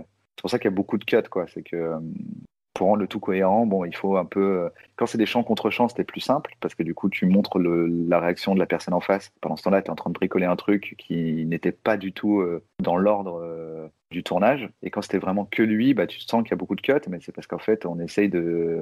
En fait, on s'est rendu compte rapidement au tournage qu'il fallait, même si Jonathan a du mal parce qu'il part dans tous les sens, une fois que l'impro était faite, qu'on était content du truc, on en faisait une où il devait faire l'équivalent d'un, tu de pitcher tout ce qu'il a raconté avant, parce que c'est là qu'on avait toutes les tournures. C'est-à-dire que si toute la partie avec des ninjas, en fait, c'est trop long, il faut l'enlever. C'est bien si au tournage, tu as tourné un truc où il dit Bon, là, il y a des ninjas qui arrivent, je te raconte pas l'histoire. Bref, ils font ça, nanana. Et on dit, ok, bah, on remplace les 8 minutes de Ninja par cette phrase. Sinon, c'est plus cohérent ce qu'il est en train de raconter. euh, donc, euh, pour, pour la structure, c'était important d'avoir. C'était un challenge euh, rigolo. En fait, tu dois écrire, mais euh, en fait, écris au montage, mais avec des phrases imposées. Donc, tu dois faire une espèce de collage qui raconte une histoire, mais euh, un peu comme tu sais, l'exercice où tu découpes des phrases d'un roman et tu dois essayer de raconter une autre histoire avec. Vous aviez dans le projet de faire un film, Serge le Mito. Ça en est où? Bah, ça en est. euh, tu sais, c'est des trucs où tu te perds un peu euh, dans le. Ah, Jonathan, il fait 3000 trucs, là, il était sur la flamme, etc. Donc, ça en est où Ça en est dans. Eh, ce serait bien de le faire, ce film. On a quand même une V1, là, elle est pas mal. 2023, peut-être, euh, j'ai deux semaines. C'est ouais. dur de faire coïncider les agendas et de. T'as as, d'autres projets qui se mettent par-dessus, qui sont un peu plus instantanés. C'est quand même lourd et long de faire un film. Mais euh, je perds pas espoir. hein. Peut-être qu'à un moment, on va le faire. Comme tu l'as mentionné, euh, si vous avez l'occasion de voir La Flamme, allez voir La Flamme, c'est exceptionnel. Ça m'a fait mourir de rire, j'en ai pleuré. Et une fois que vous avez vu tout La Flamme, allez voir les bêtisiers sur YouTube. J'ai repleuré à nouveau, c'est incroyable. Très très marrant. Bah, c'est Jonathan et Jérémy Galland, euh, qui est le gars qui est dans la voiture avec lui, euh, Serge Le Mito, qui est son binôme, qui ont leur, leur humour bien eux. Ils avaient fait France-Québec aussi, qui est très marrant, qui est un peu moins connu. Et leur univers est très très marrant. Quoi. Ça, me rappelle les, les bonnes vieilles époques de Parker Lewis et autres, euh, peut-être un peu Malcolm. euh, mais vraiment, Parker Lewis, ce côté, on s'en fout, ça pourrait être un dessin animé, le truc. 2017, tu as co-scénarisé l'épopée temporelle avec Cyprien, dans lequel ont aussi travaillé François de Crac et Yacine Bellous. À la base, c'était uniquement audio. Est-ce que c'était une galère ou est-ce que c'était vraiment chouette euh, de, faire ça? Ah non, c'était super chouette. Bah, surtout que c'est un projet de Cyprien. Donc là-dessus, ça faisait longtemps que j'étais pas que auteur. Il y a un truc un peu agréable de dire, euh, surtout que c'est Cyprien, donc il fait très bien les choses, de dire euh, je viens, on fait des réunions d'écriture, on écrit les épisodes, et après j'en entends plus parler pendant je sais pas combien de temps, et un jour je l'entends. C'est pas je suis là avec les comédiens, c'est moi qui les enregistre, et après on est au montage, on valide le montage. Non, là c'est quelqu'un d'autre qui gère. Donc il y a ce truc un peu euh, plus rare euh, dans cette partie de ma carrière, de juste écrire un truc et le découvrir beaucoup plus tard. euh, surtout que là maintenant c'est devenu un dessin animé. C'est encore plus fou de dire eh ben, euh, apparemment j'ai coécrit un dessin animé et de découvrir le dessin animé. Quoi. À part euh, Cyprien qui est cool et qui nous envoie des petits trucs en disant regardez on est en train de faire ça, on est en train de faire ça. C'est pas du tout moi qui ai géré. Il y a ce plaisir de dire Cyprien qui est quand même hyper fort et qui sait ce qu'il veut et qui maîtrise bien son truc, qui est un excellent euh, réalisateur, un excellent producteur, un excellent comédien. Donc j'ai confiance. Je viens, euh, j'écris des blagues euh, avec euh, Hitler qui se transforme en Super Saiyan et après euh, je le vois. Ça c'est assez kiffant. Mais allez voir ça, tous les, tous les épisodes sont en audio sur YouTube et pour les dessins animés, là, il faut aller sur un autre site, mais ça, je vous mettrai les liens. C'est sur Adult Swim, mais il me semble que la première saison va aussi être sur YouTube. Donc peut-être qu'au moment où les gens écoutent, il suffira d'aller sur la chaîne de Cyprien et de trouver l'épopée temporelle de dessin animé et appuyer sur Play. C'est très bon, donc allez voir ça. Ensuite, tu as coécrit le troisième spectacle de Kian, donc Une bonne soirée. Est-ce que vous avez abordé ça de façon différente à ce spectacle-là? Euh, ouais, en fait, le résultat est différent. Pulsion, c'est un, truc très séquencé. C'est-à-dire que si t'es stand-upper, tu vois bien euh, que ce sont des passages de 12 minutes avec un fil rouge, euh, voilà, qu'on a essayé de faire du mieux qu'on pouvait pour que ce soit fluide euh, dans le spectacle. Une bonne soirée, en fait, notre façon d'écrire, c'est que donc ça part de Kian, ça part de ses idées, ensuite on structure un peu ensemble. En général, il fait première fois de Yacine Bellous ou des plateaux pour aller bosser le truc. Et on attend euh, en cumulé d'avoir euh, près d'une heure pour à ce moment-là se réunir, euh, lui et moi. On part au vert, quelque part, là, je crois qu'on est allé en Corse, on s'enferme dans une, dans une maison et on regarde ce qu'il voulait dire. C'est seulement à ce moment-là qu'on dit Attends, viens, regarde, par exemple, Pulsion, on a découvert que c'était les pulsions une fois que tout était écrit. Et on se pose et on réfléchit, on dit mais de quoi ça parle en fait tous les trucs? Parce que on part du principe que dans une phase de la vie de Kian, l'ensemble des choses qu'il dit ont un lien, mais qu'on n'a pas encore perçu, et qu'on va comprendre le lien quand on va voir ce qu'il a écrit. Parce qu'il a voulu qu'on écrive. Et là, on s'est rendu compte pour une bonne soirée que c'était quasiment que du storytelling, des anecdotes. Donc en fait, euh, c'est comme des périodes, la période bleue, la période verte. On dit, ah bah mec, t'étais dans la période de storytelling. Et en voyant que tout était du storytelling, on s'est dit, mais en fait, euh, mettre euh, huit histoires à la suite, c'est redondant. Mais ce qu'on a, c'est huit histoires. Donc qu'est-ce qu'on fait? Est-ce qu'on écrit d'autres trucs pour essayer de faire qu'il y ait un peu de changement euh, dans la structure du spectacle, que ce soit pas euh, trop... euh, parce que tu as ce risque, tu vois, quand tu écris les choses séparément, bah, si tu fais cinq fois la même chose et que tu les mets au bout, la cinquième sera toujours moins bien que la première. la première partie. Et en fait, finalement, non, à force de réflexion, et de, on s'est dit non, mais ce qu'on va faire, c'est qu'on va prendre une des histoires. Et cette histoire, c'est tout le spectacle. Et les autres histoires sont des digressions euh, et des flashbacks dans l'histoire principale. Une bonne soirée, ça devient l'histoire d'une bonne soirée dans laquelle, au fur et à mesure de l'histoire, il dit oui, mais parce qu'en fait, mon père.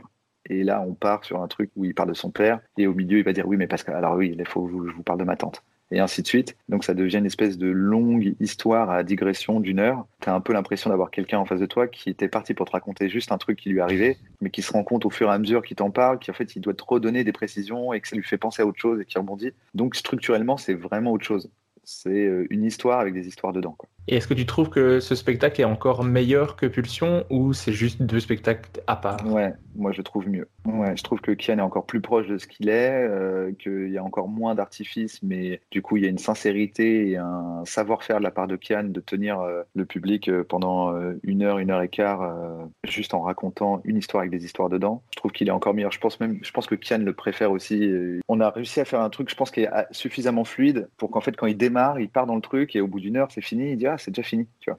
Parce que structurellement, tu es moins en train de te dire ok, j'ai fini. euh, le truc euh, sur euh, la pulsion sexuelle. Je passe maintenant au chapitre suivant, qui est là, c'est tellement imbriqué Mhm. qu'il y a une fluidité qui est cool, quoi. Qui, je pense est même plus agréable à jouer pour Kian. Ah, J'ai tellement hâte de le voir. Ah mon dieu. Je t'ai chauffé là, hein. À fond. À je veux le voir. Mais oui, je veux le voir. T'aurais dû demander à Kian, t'aurais dû dire mais mec, t'as pas un enregistrement, s'il te plaît, fais péter l'enregistrement, mec. Il Ça fait un an et demi que je veux le voir. Il me l'aurait donné peut-être. Peut-être, il est gentil. hein. Ah, mais j'ai encore son contact. Je vais essayer ça. Après, peut-être que ce sera plus agréable. euh, Non, voir, ça- euh, voir, en, voir en dans vrai une au salle avec des gens. Cirque Royal quand même, ça, ça va être autre chose que dans mon salon tout seul. Tu as aussi travaillé sur un autre projet, mais ça, j'avais pas euh, spécialement les dates précises, donc je préfère le mettre à la fin. Je sais que tu as travaillé sur le projet Noir. Est-ce que tu peux parler un- euh, en parler un petit peu? Parce que j'ai entendu, c'est Mike Ward qui l'avait fait au Québec, et lui, il n'avait pas apprécié tant que ça, il avait trouvé ça, euh, ça n'ajoutait pas grand-chose. Je voulais avoir un peu euh, ton avis.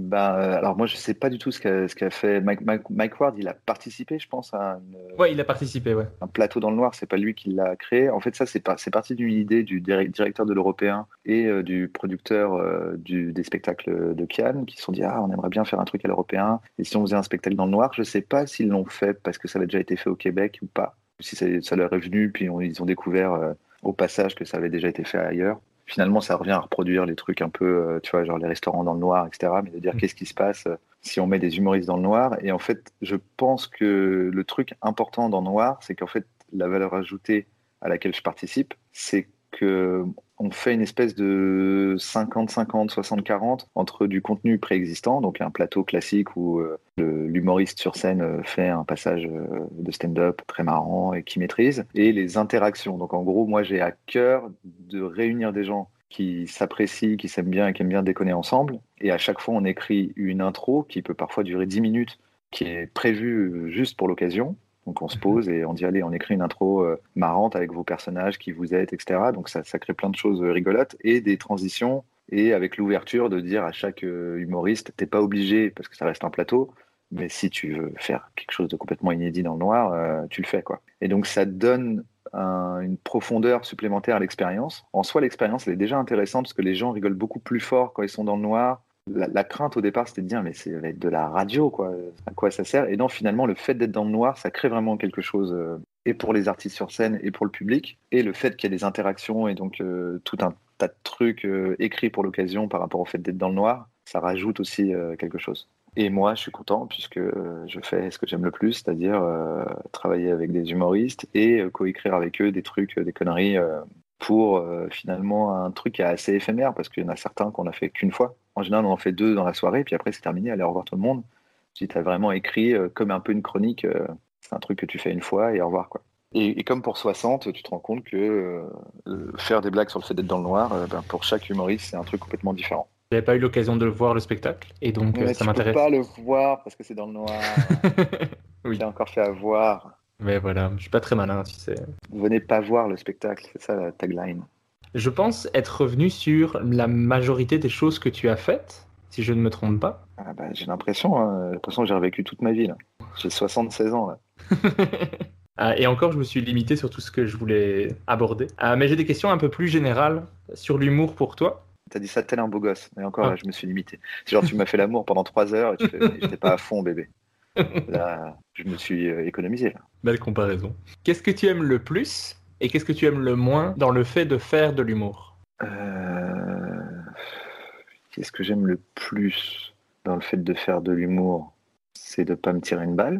Je pense que ça, c'est pas mal. C'est pas mal. euh, ça, c'est vraiment, j'apprécie ce truc. Je veux dire, euh, ah, je me suis pas suicidé. C'est que ça tient vraiment clairement au fait qu'il y a des blagues dans l'histoire. Ce que j'aime le moins euh, dans le fait de faire de l'humour, je sais pas. hein. Ou dans le, dans le métier que tu as ou dans, dans ce que tu dois faire pour ce métier, euh, un peu les, ce qu'il y a autour ou... Ouais, je crois qu'il n'y a pas grand chose que j'aime pas. Je cherche, hein, parce que je veux pas être mauvais joueur, mais euh, qu'est-ce que j'aime le moins Dans le métier, euh, non, franchement, je ne saurais pas dire. En train de me faire une belle démonstration que ma vie est, est sublime. Je, je- Qu'est-ce que j'apprécie. tu aimes le moins dans ton métier? Mais rien. Rien, j'aime tout. C'est une question que j'ai l'habitude de poser aux humoristes. Dans les réponses qu'il y a déjà eu, il y a par exemple, il y a la tournée, il y a la pub, il y a ce genre de choses, mais toi, tu dois pas trop euh, le faire. Ouais. Bah, moi, Après la tournée, tu le fais? La tournée, je le fais, j'aime bien. Après, ça dépend des dates, mais en général, je suis content. On est, on- tu vois, à la Cercle Royal, je dis, bah, ça, ça va être cool parce que moi, ce que j'aime bien, c'est boire des coups après. Je peux vous dire que vous n'êtes pas les derniers, les gars. Non, ouais, moi, j'aime bien, j'aime bien la tournée, j'aime bien l'ambiance de la tournée. euh, c'est quoi la pub? Moi, j'ai pas vraiment besoin d'en faire. Ouais, toute la promo, je sais que ça, Ouais, c'est ça. un truc qui fait un peu chier. euh. Non, je cherche, hein, je te jure que Tu aimes ton boulot à ce point-là, c'est génial. Ouais, ouais, hein, je- franchement, je saurais pas dire. euh. Le truc que je vois, mais qui me concerne pas directement, c'est que parfois, comme tu fais des blagues, les gens ont- sont plutôt familiers, mais ils le sont pas avec moi. Mais euh, je pense que c'est le truc, surtout quand tu fais de l'autodérision, je pense que les gens comprennent pas qu'il y a une différence entre Kian qui fait une blague sur le fait que son père est mort et arriver random alors que tu le connais pas et lui faire une blague sur le fait que son père est mort. Tu te dis, mais mec, c'est. En fait, je comprends pourquoi la personne s'est dit ça va être marrant, mais elle se rend pas compte qu'elle est personne qu'on ne connaît pas, qui vient, voilà. Mais ça me concerne pas directement, donc euh, non, non, je crois que euh, j'ai pas vraiment de. C'est le seul truc qui m'est venu, tu vois. Donc, euh, Mais tout ce qui est commentaires, réseaux sociaux, c'est pas quelque chose qui, qui t'embête, qui t'affecte euh, spécialement?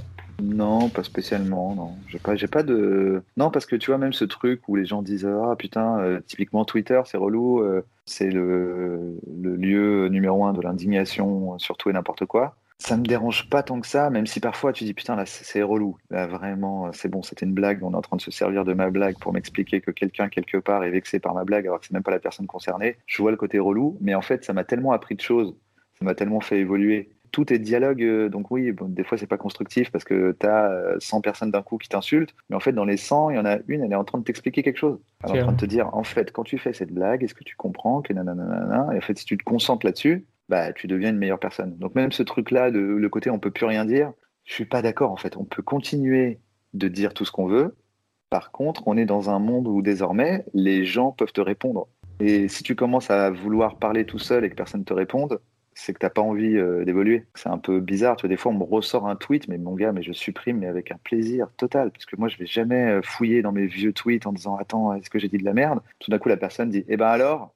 Et tu sais, il- Ouais. du coup, il y a tout, tout le monde qui se met à signaler ton tweet. Donc, tu as Twitter qui dit, euh, votre euh, tweet euh, euh, est contre euh, les, les bons usages de Twitter. Tu regardes, tu dis, je sais pas du tout pourquoi j'ai fait cette blague raciste. Elle est nulle. Je la supprime, mais avec, avec délice. Et genre, merci les gens qui ont voulu me nuire en me ressortant un vieux dos parce que je suis plus du tout d'accord avec ça et donc je le supprime, j'ai évolué, j'en suis fier. N'hésitez pas à évoluer plutôt que de dire Ah, mon Dieu, il y a cinq ans j'ai dit un truc, c'est horrible, il faut surtout que personne le sache. Moi je dis sachez-le et sachez que j'ai changé.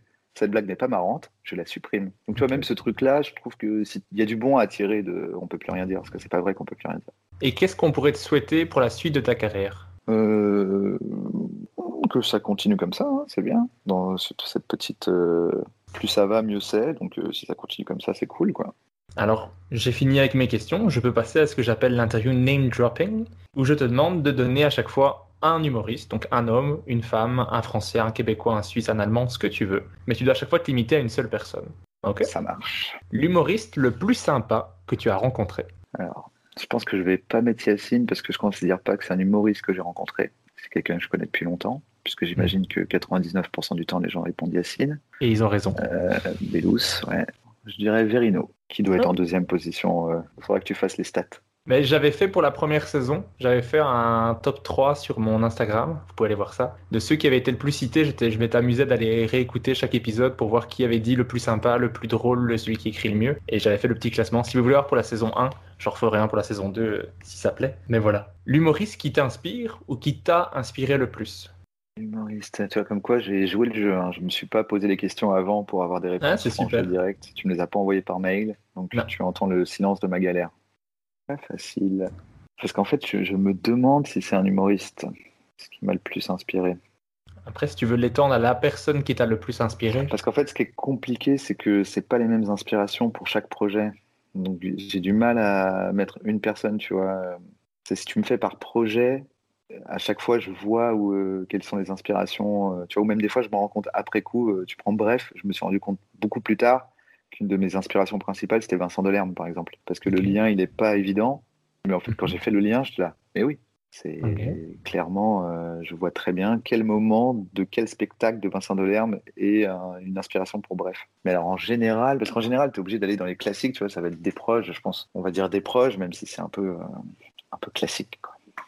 C'est un peu classique, mais c'est, quand même très très très très bon. Ouais, mais euh, j'en aurais un par truc, tu vois. Si tu me dis les premières parties de Kian, euh, je pense que je vais j'ai beaucoup pensé à Laurent Baffy parce que euh, la première partie que je faisais de Kian dans Pulsion, qui consistait beaucoup à m'embrouiller avec le public, l'idée c'était de me dire comment comment comment fait Laurent Baffy pour être aussi sympathique en disant autant d'horreur. Qu'est-ce qui fait que Laurent Baffy, quand il rentre dans la pièce, qui, tu l'as jamais vu, mais qui te dit, hé, ça va mec, ouais, va te faire enculer. Tu dis ah le con et pas hé comment tu me parles? Là il faut que j'arrive à trouver euh, cette énergie là de dégager le côté je rigole avec toi quand euh, je te parle mal en fait je rigole avec toi. Mais bon tu vois je suis en train de te faire une réponse je vais, je vais pas faire par, euh, par tous les par tous les projets. Ce sera un autre podcast qui s'appellera les inspirations pour chacun de tes projets. Euh, l'humoriste qui pour toi écrit le mieux. Ou l'auteur si tu veux. L'auteur humoristique si tu veux. Ça marche dans les deux sens. Qui écrit le mieux Hum, Ambroise Carminati. Je je le connais pas bien. Il faut, je que je note ce nom. Euh, attends, il y a Navo qui dit que c'est le mec qui écrit le mieux. Je vais aller suivre ça. Tu vois ce qu'il fait sur Ebim, euh, son personnage de Marius, qui est incroyable. Et euh, t'as as déjà dû voir passer des trucs d'Ambroise Carminati sans savoir. Il a fait un truc, il a fait des trucs super, genre Darfine Babour, qui est tout un, toute une parodie des chansons pour sauver les petits Africains, inspiré d'un truc de Gottlieb. Son personnage de Marius, qui est un truc qui remet en question euh, un peu tous les, les médias, où il va démarrer en faisant un prank et tout d'un coup, tu as, une bascule incroyable où, pour moi, il a tout dit sur à quel point c'est relou les pranks, euh, les face cam à la Norman et tout d'un coup, ça bascule. En fait, Marius, c'est un truc qui bascule à chaque fois dans quelque chose d'extrêmement angoissant. Après, c'est pas pour tout le monde, trigger warning surtout, mais Ambroise est très fort et là, ce qu'il fait avec euh, Xavier Lacaille dans leur spectacle Ambroise et Xavier, c'est aussi très fort. Tu le vends bien. Je vais aller suivre ça tout de suite parce que ça m'énerve quand on donne un truc et que je connais pas.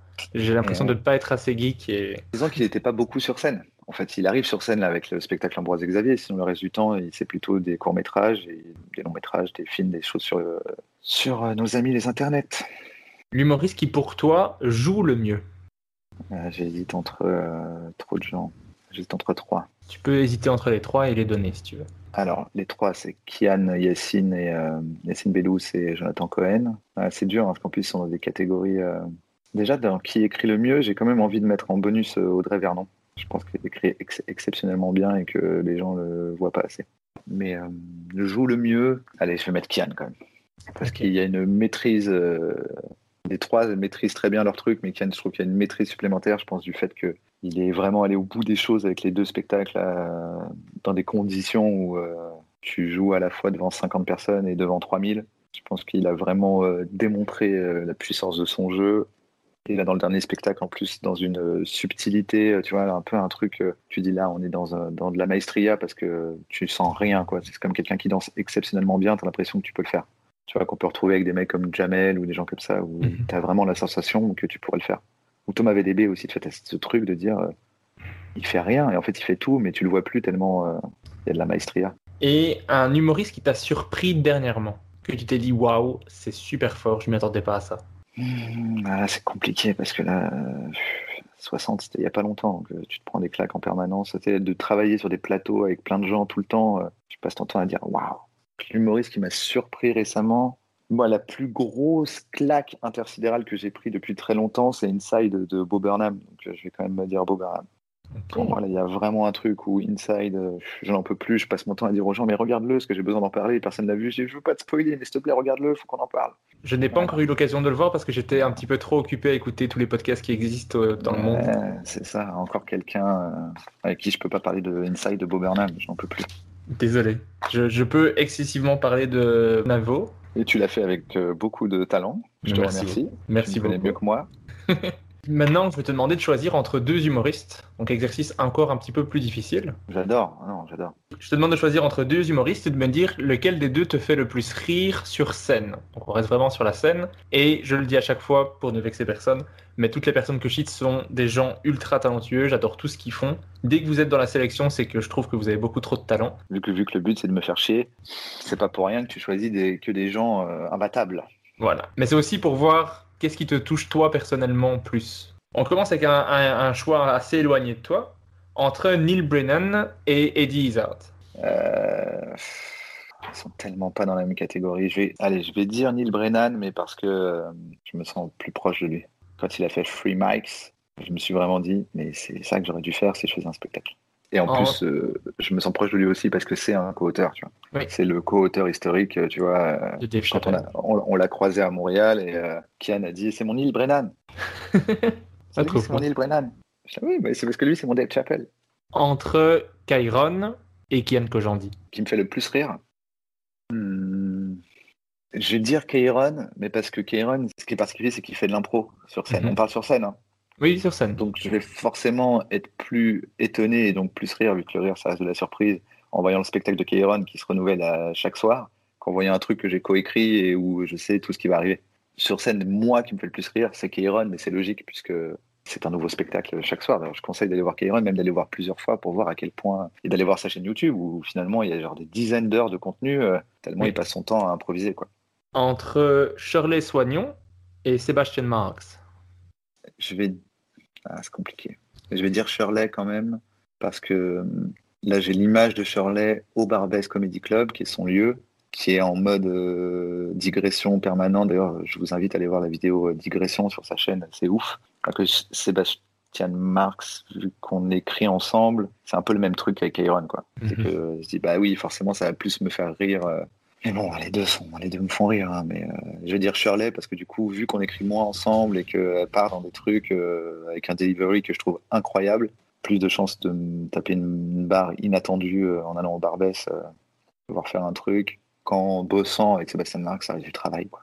Entre Yacine Bellous et Dedo. Yacine Bellous. Directement. T'as entendu le pas- deuxième choix ou? On s'en fout. non. Non, ouais, bah, pour moi, ils, sont, ils, ils se ressemblent vraiment beaucoup. Hein, mais bon, je vais, je vais dire Yacine, mais euh, c'est un peu traître. Quoi. Entre. Ces questions sont, sont dérangeantes. Merci, c'était l'objectif. Entre Louis C.K. et Dave Chappelle. Louis C.K. Je trouve que Louis C.K., bon, bah, malgré euh, tout le cancelling euh, qu'il vit, là on parle juste de l'œuvre, a tendance à aborder les sujets modernes et nouveaux avec plus de brio. Je préfère une blague sur les trans de Louis C.K. qu'une blague sur les trans de Dave Chappelle de très loin. Hein, Puisqu'il y en a un où lui il va dire c'est. euh, je comprends pas, c'est une fille, elle a un zizi. Je fais, oui, ok, Dave. On t'a un peu perdu sur celle-là. Alors que Louis C.K. va dire putain, je les envie, euh, ils ont trouvé ce qu'elle n'est pas chez eux et ils ont changé. J'aimerais trop moi, me lever un matin et me rendre compte qu'en fait depuis le début j'étais une chouette et de dire mais c'est bon en fait j'étais une chouette et je suis en haut d'un arbre, je suis enfin heureux. Ils ont trouvé ce qu'elle n'est pas chez eux. C'est mon rêve de trouver ce qui va pas chez moi. C'est quand même plus malin, je trouve, comme façon d'aborder des sujets où justement c'est les endroits où on te voit vieillir. Pour moi on voit que Dave Chappelle a vieilli sur ce type de sujet, Mhm. alors que Louis C.K. n'a pas vieilli. Mais Dave Chappelle me fait rire avec la, avec la phrase The Alphabet People, ça me fait rire. Ah, c'est super. Non, bien sûr, ça c'est génial. Pour moi, ça, c'est brillant. Mais Oui. euh, avant et après, il y a un truc, cette Oui. tendance un peu à comparer, à comparer les problèmes euh, que je comprends, mais où tu dis, mais ça sert à rien de. Même si c'est brillant, je trouve que c'est pas la, la même façon d'aborder le sujet. C'est peut-être plus simple pour Louis C.K., qui est un homme blanc, hétéro, euh, cisgenre, euh, privilégié, euh, par rapport à Dave Chappelle qui a galéré. Donc c'est pas la même façon d'aborder les choses. Les deux sont hyper forts. Mais voilà. Entre Fanny Ruet et Dan Gagnon. Dan Gagnon, allez. Mais toujours pareil, hein. c'est parce que euh, à chaque fois, ce que je vais aller chercher, c'est euh, la capacité de d'improviser et de surprendre. euh, et Dan Gagnon, il est capable de monter une heure avec trois mots sur un carnet. Donc il y a plus de chances qu'ils me surprennent que Fanny, qui pourtant est aussi très forte. Un bisou Fanny. Entre Virginie Fortin et Adib Al-Khalidé. Ah, ouais. Ça c'est pas, ça c'est vraiment pas sympa. Qui sont tous les deux des anciens invités du podcast. Allez écouter. Qui sont des deux humoristes québécois exceptionnels. Ouais, je vais quand même dire Adib Al-Khalidé, mais euh, je pense que c'est. Oh là là là. Allez, Adib. En fait, c'est dur parce que c'est deux personnes euh, dont je me sens très proche euh, dans ce qu'ils racontent, mais pour des raisons complètement différentes. Je les trouve pas très proches l'un de l'autre, Mhm. mais je les trouve proches de moi, donc c'est compliqué. Quoi. Le côté métaphysique de Virginie Fortin euh, me parle complètement, et toute la réflexion sur l'amour, la bienveillance et la gentillesse d'Adib me parle complètement aussi. Ça, c'est deux endroits différents. Et allez, on va dire Adib, parce que je vais prioriser l'amour. Entre Bill Burr et Anthony Jeselnik. Tony Jeselnik. Ça m'étonne pas. C'est toujours un peu la même mécanique, c'est qu'il me surprend tellement. C'est vraiment un des rares humoristes où je, vraiment, je sais que je vais mettre des pauses. Quoi. Quand il y a un nouveau special qui sort, je garde la télécommande bien au creux de la main parce que je sais qu'à un moment il va dire un truc et je vais devoir mettre une pause pour rigoler trois minutes. Puis après, je vais revenir en arrière, je vais la réécouter, je vais en mettre une pause et après, je vais pouvoir relancer le special. Est-ce que tu connais euh, Yannick de Martino au Québec? Mm, ouais, très fort. Si, si, si tu aimes le, le style Wild Niner, pour moi, c'est le en francophone, Ouais. c'est le, le meilleur dans le domaine. J'adore. Très très fort. Et dernier choix entre Thomas VDB et Roman Fressinet. Rien à voir l'un avec l'autre, mais Mm, ah, je dirais pas rien à voir, hein, parce que justement, ce qui me fait hésiter, c'est la même euh, capacité à être euh, 100% là et 100% sincère euh, quand ils sont sur scène. Oui, ils sont différents dans le style, mais ce que moi j'apprécie chez les deux, c'est euh, justement c'est d'avoir euh, trouvé euh, le clown, tu vois, la maîtrise totale du clown. tu vois, ça, le fait avec peu de gens, tu vois. Ça aussi un peu avec Blanche, c'est de dire ah c'est vraiment la même personne dans la vie et sur scène et il a trouvé l'espèce d'accès direct à sa sincérité. Donc du coup, je sais pas trop. Je vais dire Thomas parce que je bosse avec lui quand même. Un peu de promo. Et la dernière question que je pose à chaque épisode, c'est qui est-ce que toi tu aimerais entendre dans le prochain épisode? Ambroise Carminati. Ok. Comme ça, tu vas être obligé de diguer à fond sur ce- cette personne. Tu vas en devenir fan et après tu vas dire il faut absolument que je l'interviewe. Mais je comptais de toute façon aller voir ce qu'il faisait, parce que tu l'as très très bien vendu. Tu es, tu, es, tu es bon dans la promo d'artiste, je trouve. Ouais, mais maintenant tu es obligé de le recevoir. Bon, pas obligé, il y a plein de gens qu'on m'a recommandé que j'ai pas reçu, donc ça va. Et ben alors ça sert à rien de poser la question. Si, parce que moi ça me donne des pistes de gens à, à aller chercher et à me renseigner et à découvrir, donc j'aime bien. Ouais, non, moi, pour moi, c'est comme si euh, une semaine avant mon anniversaire, tu dis qu'est-ce qui te ferait vraiment plaisir? Je te réponds et après tu me l'offres pas? Je crois pas. Ouais, mais souvent j'aime bien voir tout ce que les gens ont fait, ou presque, ou en tout cas voir au moins un spectacle. Donc là, il faudrait que j'aille voir son spectacle et après Ouais. peut-être le recevoir. Absolument. Mais en tout cas, merci beaucoup d'avoir répondu à toutes mes questions. Et merci à toi, Régis.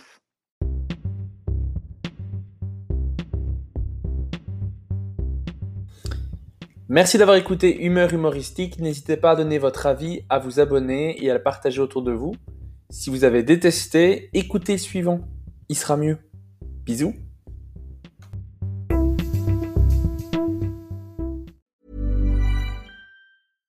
Ever catch yourself eating the same flavorless dinner three days in a row? Dreaming of something better? Well, HelloFresh is your guilt free dream come true, baby. It's me, Kiki Palmer. Let's wake up those taste buds with hot, juicy pecan crusted chicken or garlic butter shrimp scampi. Mm. Hello Fresh. Stop dreaming of all the delicious possibilities and dig in at HelloFresh.com. Let's get this dinner party started. Even when we're on a budget, we still deserve nice things. Quince is a place to scoop up stunning high-end goods for 50 to 80% less than similar brands. They have buttery soft cashmere sweaters starting at $50, luxurious Italian leather bags, and so much more. Plus, Quince only works with factories that use safe, ethical, and responsible manufacturing. Get the high-end goods you'll love without the high price tag with Quince. Go to quince.com/style for free shipping and 365-day returns.